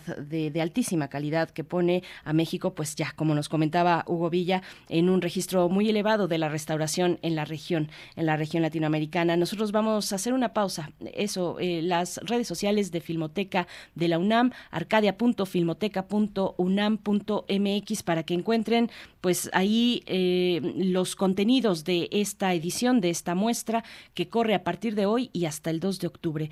El 28 29 y 30 de septiembre y primero y 2 de octubre. La inauguración hoy, bueno, se antoja muchísimo, díganos si no, eh, Muros de Fuego, eh, esta, esto que ya reseñábamos, este documental que da parte pues del muralismo mexicano, Muros de Fuego de eh, Ebert Kline de 1971. Es una producción de Estados Unidos, bueno, pero la vamos a poder disfrutar esta tarde en la inauguración de Arcadia. Nosotros vamos a ir con música a cargo de Eric Clapton ni más ni menos, Cocaine es la canción.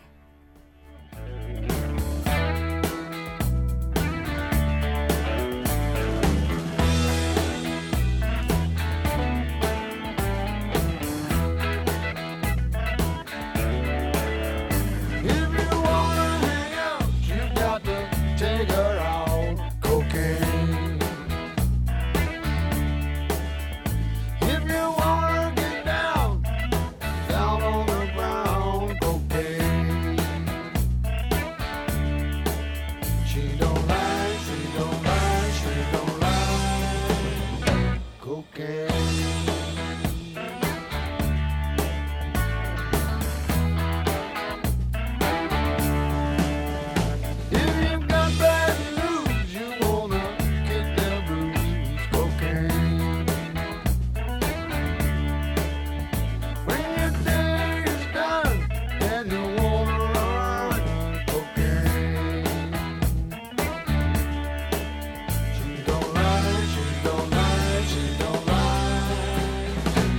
okay.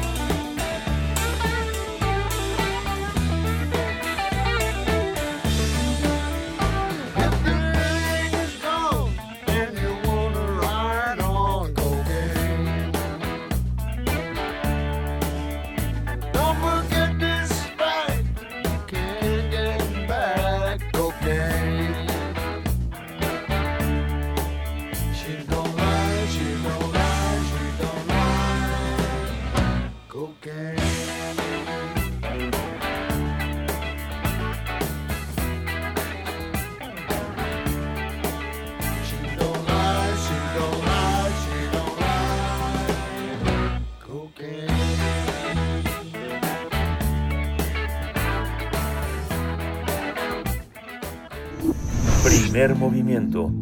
Hacemos comunidad con tus postales sonoras. Envíalas a primermovimientounam.gmail.com 9 con 38 minutos de la mañana de este miércoles. Oigan, y dentro de todas las actividades con las que ha regresado la universidad, eh, nuestra casa de estudios, pues está también ya a la puerta el Festival Cultura UNAM. El Festival Cultura UNAM que está en su primera edición. La semana pasada hablábamos aquí en estos micrófonos del primer concurso en el contexto de este, de este festival, Cultura UNAM, el primer concurso, eh, el, primer premio de crónica cultural eh, que organiza pues también la coordinación mm, de difusión cultural de la UNAM y en ese en ese se da en ese contexto en el contexto del Festival Cultura UNAM que tendrá lugar del 30 de septiembre al 16 de octubre. Son dos semanas con música con teatro con literatura con artes plásticas. Hay que agendar las fechas hay que revisar los programas. El programa de Cultura UNAM en sus eh, cuentas eh, de, redes sociales en su sitio electrónico pero bueno tenerlo en mente. Nosotros aquí vamos a eh, próximamente, bueno, en esta semana, antes de que acabe la semana, vamos a dar los detalles en una conversación sobre el Festival Cultura UNAM, pero téngalo en mente para pues disfrutar de esta oferta cultural que nos hace la universidad a través de la coordinación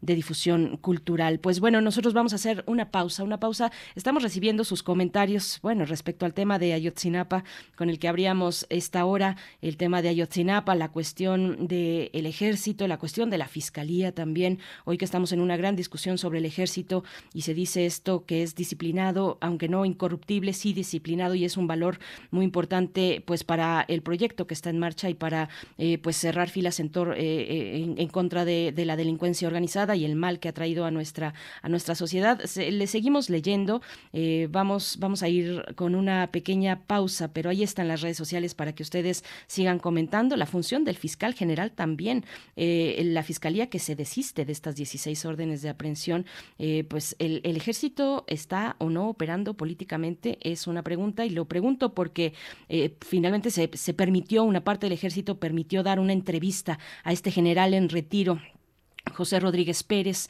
no sé si ya vieron la entrevista eh, al canal de ADN 40, que es de TV Azteca, una entrevista muy extraña, eh, donde pues a un general que está detenido, que está detenido, que se presentó él por el tema, por la cuestión de la noche de Iguala, eh, pues está ahí en campo militar número uno, en la prisión militar, y con todo y ello, pues se le da, se le otorga una entrevista a un medio de comunicación que es ADN 40. Bueno, dejo ahí más elementos para seguir conversando, mientras tanto vamos a hacer una pausa, una pausa que está a cargo de, eh, bueno, que se trata de el monólogo interior con, con perro, monólogo interior con perro de Alejandro Aura es lo que vamos a escuchar.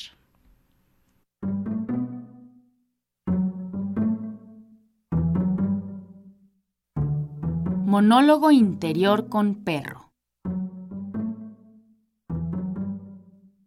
Alejandro Aura.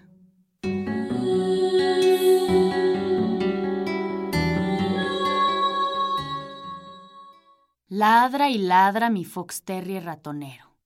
Una chistosada de perro medio neuroticón, que por supuesto no sabe que es perro, ni sabe que está ladrando, ni sabe que es medio neuroticón.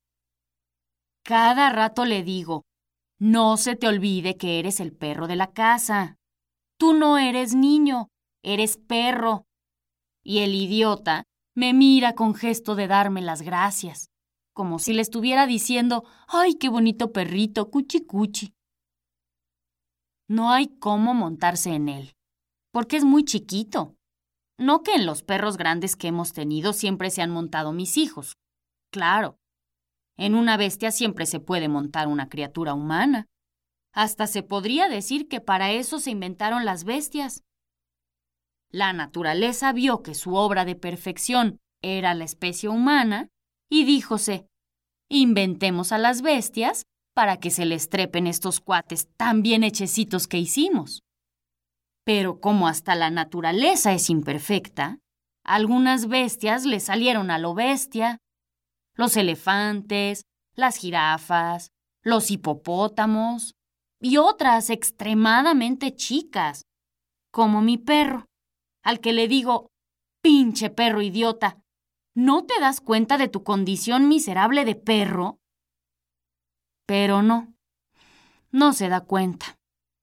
Mueve nerviosamente el culín porque carece de cola.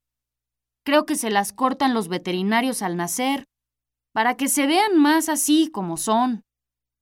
Mueve todo el cuarto trasero y aunque hago cara de que lo podría odiar si quisiera, de que estoy dudando en ese preciso momento entre despanzurrarlo con el machete o clavarle una caja entera de tachuelas por todo el cuerpo, la verdad es que por dentro me muero de la risa. Entre él y yo hay una estupenda relación de extremos. Yo soy el hombre, el dominador de todas las cosas, el que lo puede nombrar, y el pobre es el pinche animal doméstico que ocupa el último sitio en la escala de jerarquías de mi dulce hogar y que jamás tendrá palabras con qué argumentar su nada improbable deseo de ascenso social. Sí, pretensiones sí tiene. Trata de medirse en propiedad territorial con el del gas, con el plomero, con los herreros que vinieron a hacer una pérgola en la terraza. Una pérgola padrísima. Nunca dejó subir al perro a la terraza. bueno, de plano ya no entra a la casa para hacer una piadosa sombra con enredaderas que nos permita, cuando los días son luminosos y tibios, como hoy, desayunar o comer o hasta cenar rodeados de ese espléndido jardín elevado. Bueno, no llegó un momento en que ya estaba midiendo el territorio con mis amigos más cercanos que vienen con frecuencia de visita a mi casa y es que mi familia se había ido de viaje largo y duradero. Y como el perro dormía en la cama de mi hijo menor, el muy güey pensó, esta es la mía. Ya desplacé a la infantería, ladro y rimo con coquetería, voy sobre las clases y luego me le tiro a la yugular al mero mero general de división. ¿Qué venía siendo yo? Entonces, fue cuando con dolor de corazón comencé a educarlo al pobrecito. Te vas a salir al patio, que es donde deben estar los perros, y te vas a dormir en un rinconcito de la lavandería. Tuve piedad y le cedí unos cojines y una cobija vieja. Ay, pobrecito, se va a morir de frío.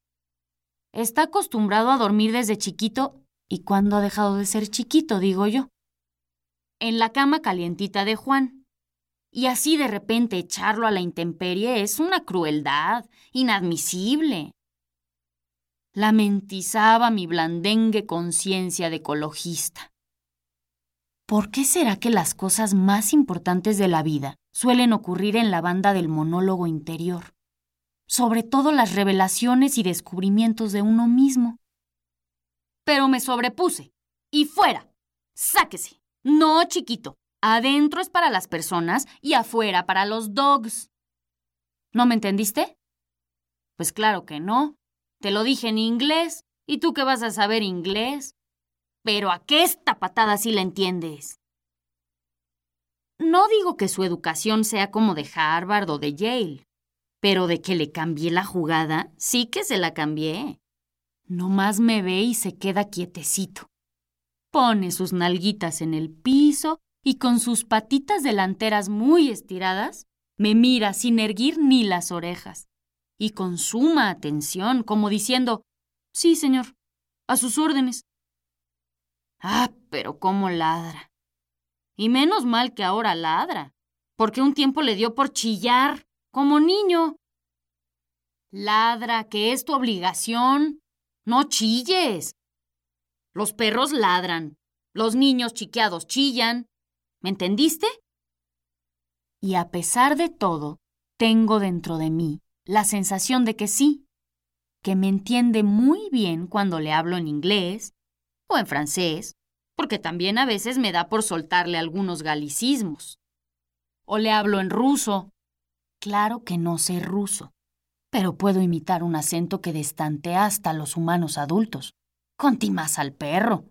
Porque si no, si yo en mi fuero interno percibiera que no tenemos nada que decirnos el uno al otro, sobre todo en esas ocasiones en que la percepción de la soledad es tan grande que se viene una pesada ola de sal húmeda a la región de la nariz y los ojos.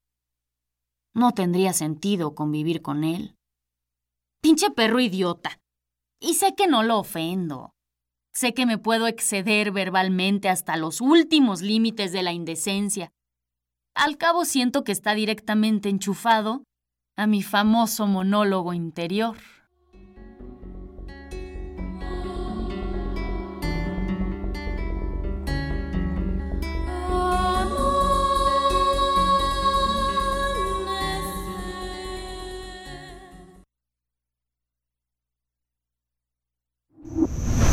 Primer movimiento. Hacemos comunidad en la sana distancia. Bien, ahí tuvimos eh, esta, esta propuesta, esta propuesta de Alejandro Aura que ustedes pueden encontrar en Descarga Cultura UNAM, monólogo interior con perro, monólogo interior, bueno, cómo, cómo dialogamos interiormente, cómo monologamos con los animales que nos acompañan, los humanos y los no humanos. Bueno, eh, gracias, gracias por seguir aquí en primer movimiento. Vamos a tener en un momento más al doctor Plinio Sosa, que seguro anda por la Facultad de Química. Si escuchan desde allá, por allá, alguien en la Facultad de Química, pues eh, escríbanos a redes sociales. Eh, vamos a tener la participación en, un momento más con el doctor Plinio Sosa para hablar del el bromuro de plata y la extracción del alma. Así es que, bueno, para que esto suceda, la producción ya está haciendo lo posible para eh, enlazar al doctor Plinio Sosa, pero pues no, no más, ¿no? Aunque ya está en redes sociales él anunciando su participación, pero no nos contesta por alguna cuestión de la señal me imagino que siempre es complicado en Ciudad Universitaria con esos grandes muros y grandes edificios tener una buena recepción, pero bueno, tendremos al doctor Pino Sosa en un momento. Por, por, por ahora nos vamos a ir con música. Vamos a escuchar eh, una propuesta, una propuesta de musical de la producción. Se trata de Pride and Joy. Está a cargo de Stevie Rao Bauham. Vamos a escuchar.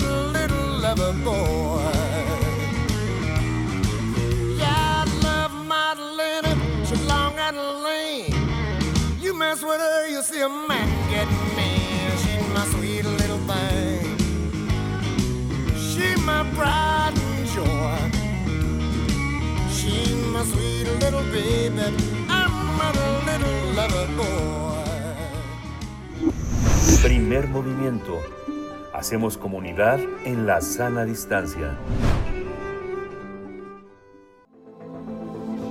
El crisol de la química. Ahora sí, nos encontramos con el doctor Plinio Sosa, ya en la línea, académico de la Facultad de Química, divulgador científico, y el tema, el bromuro de plata y la extracción del alma. Doctor Plinio Sosa, te saludamos hasta donde estés. Suponemos que en la Facultad de Química. ¿Cómo estás?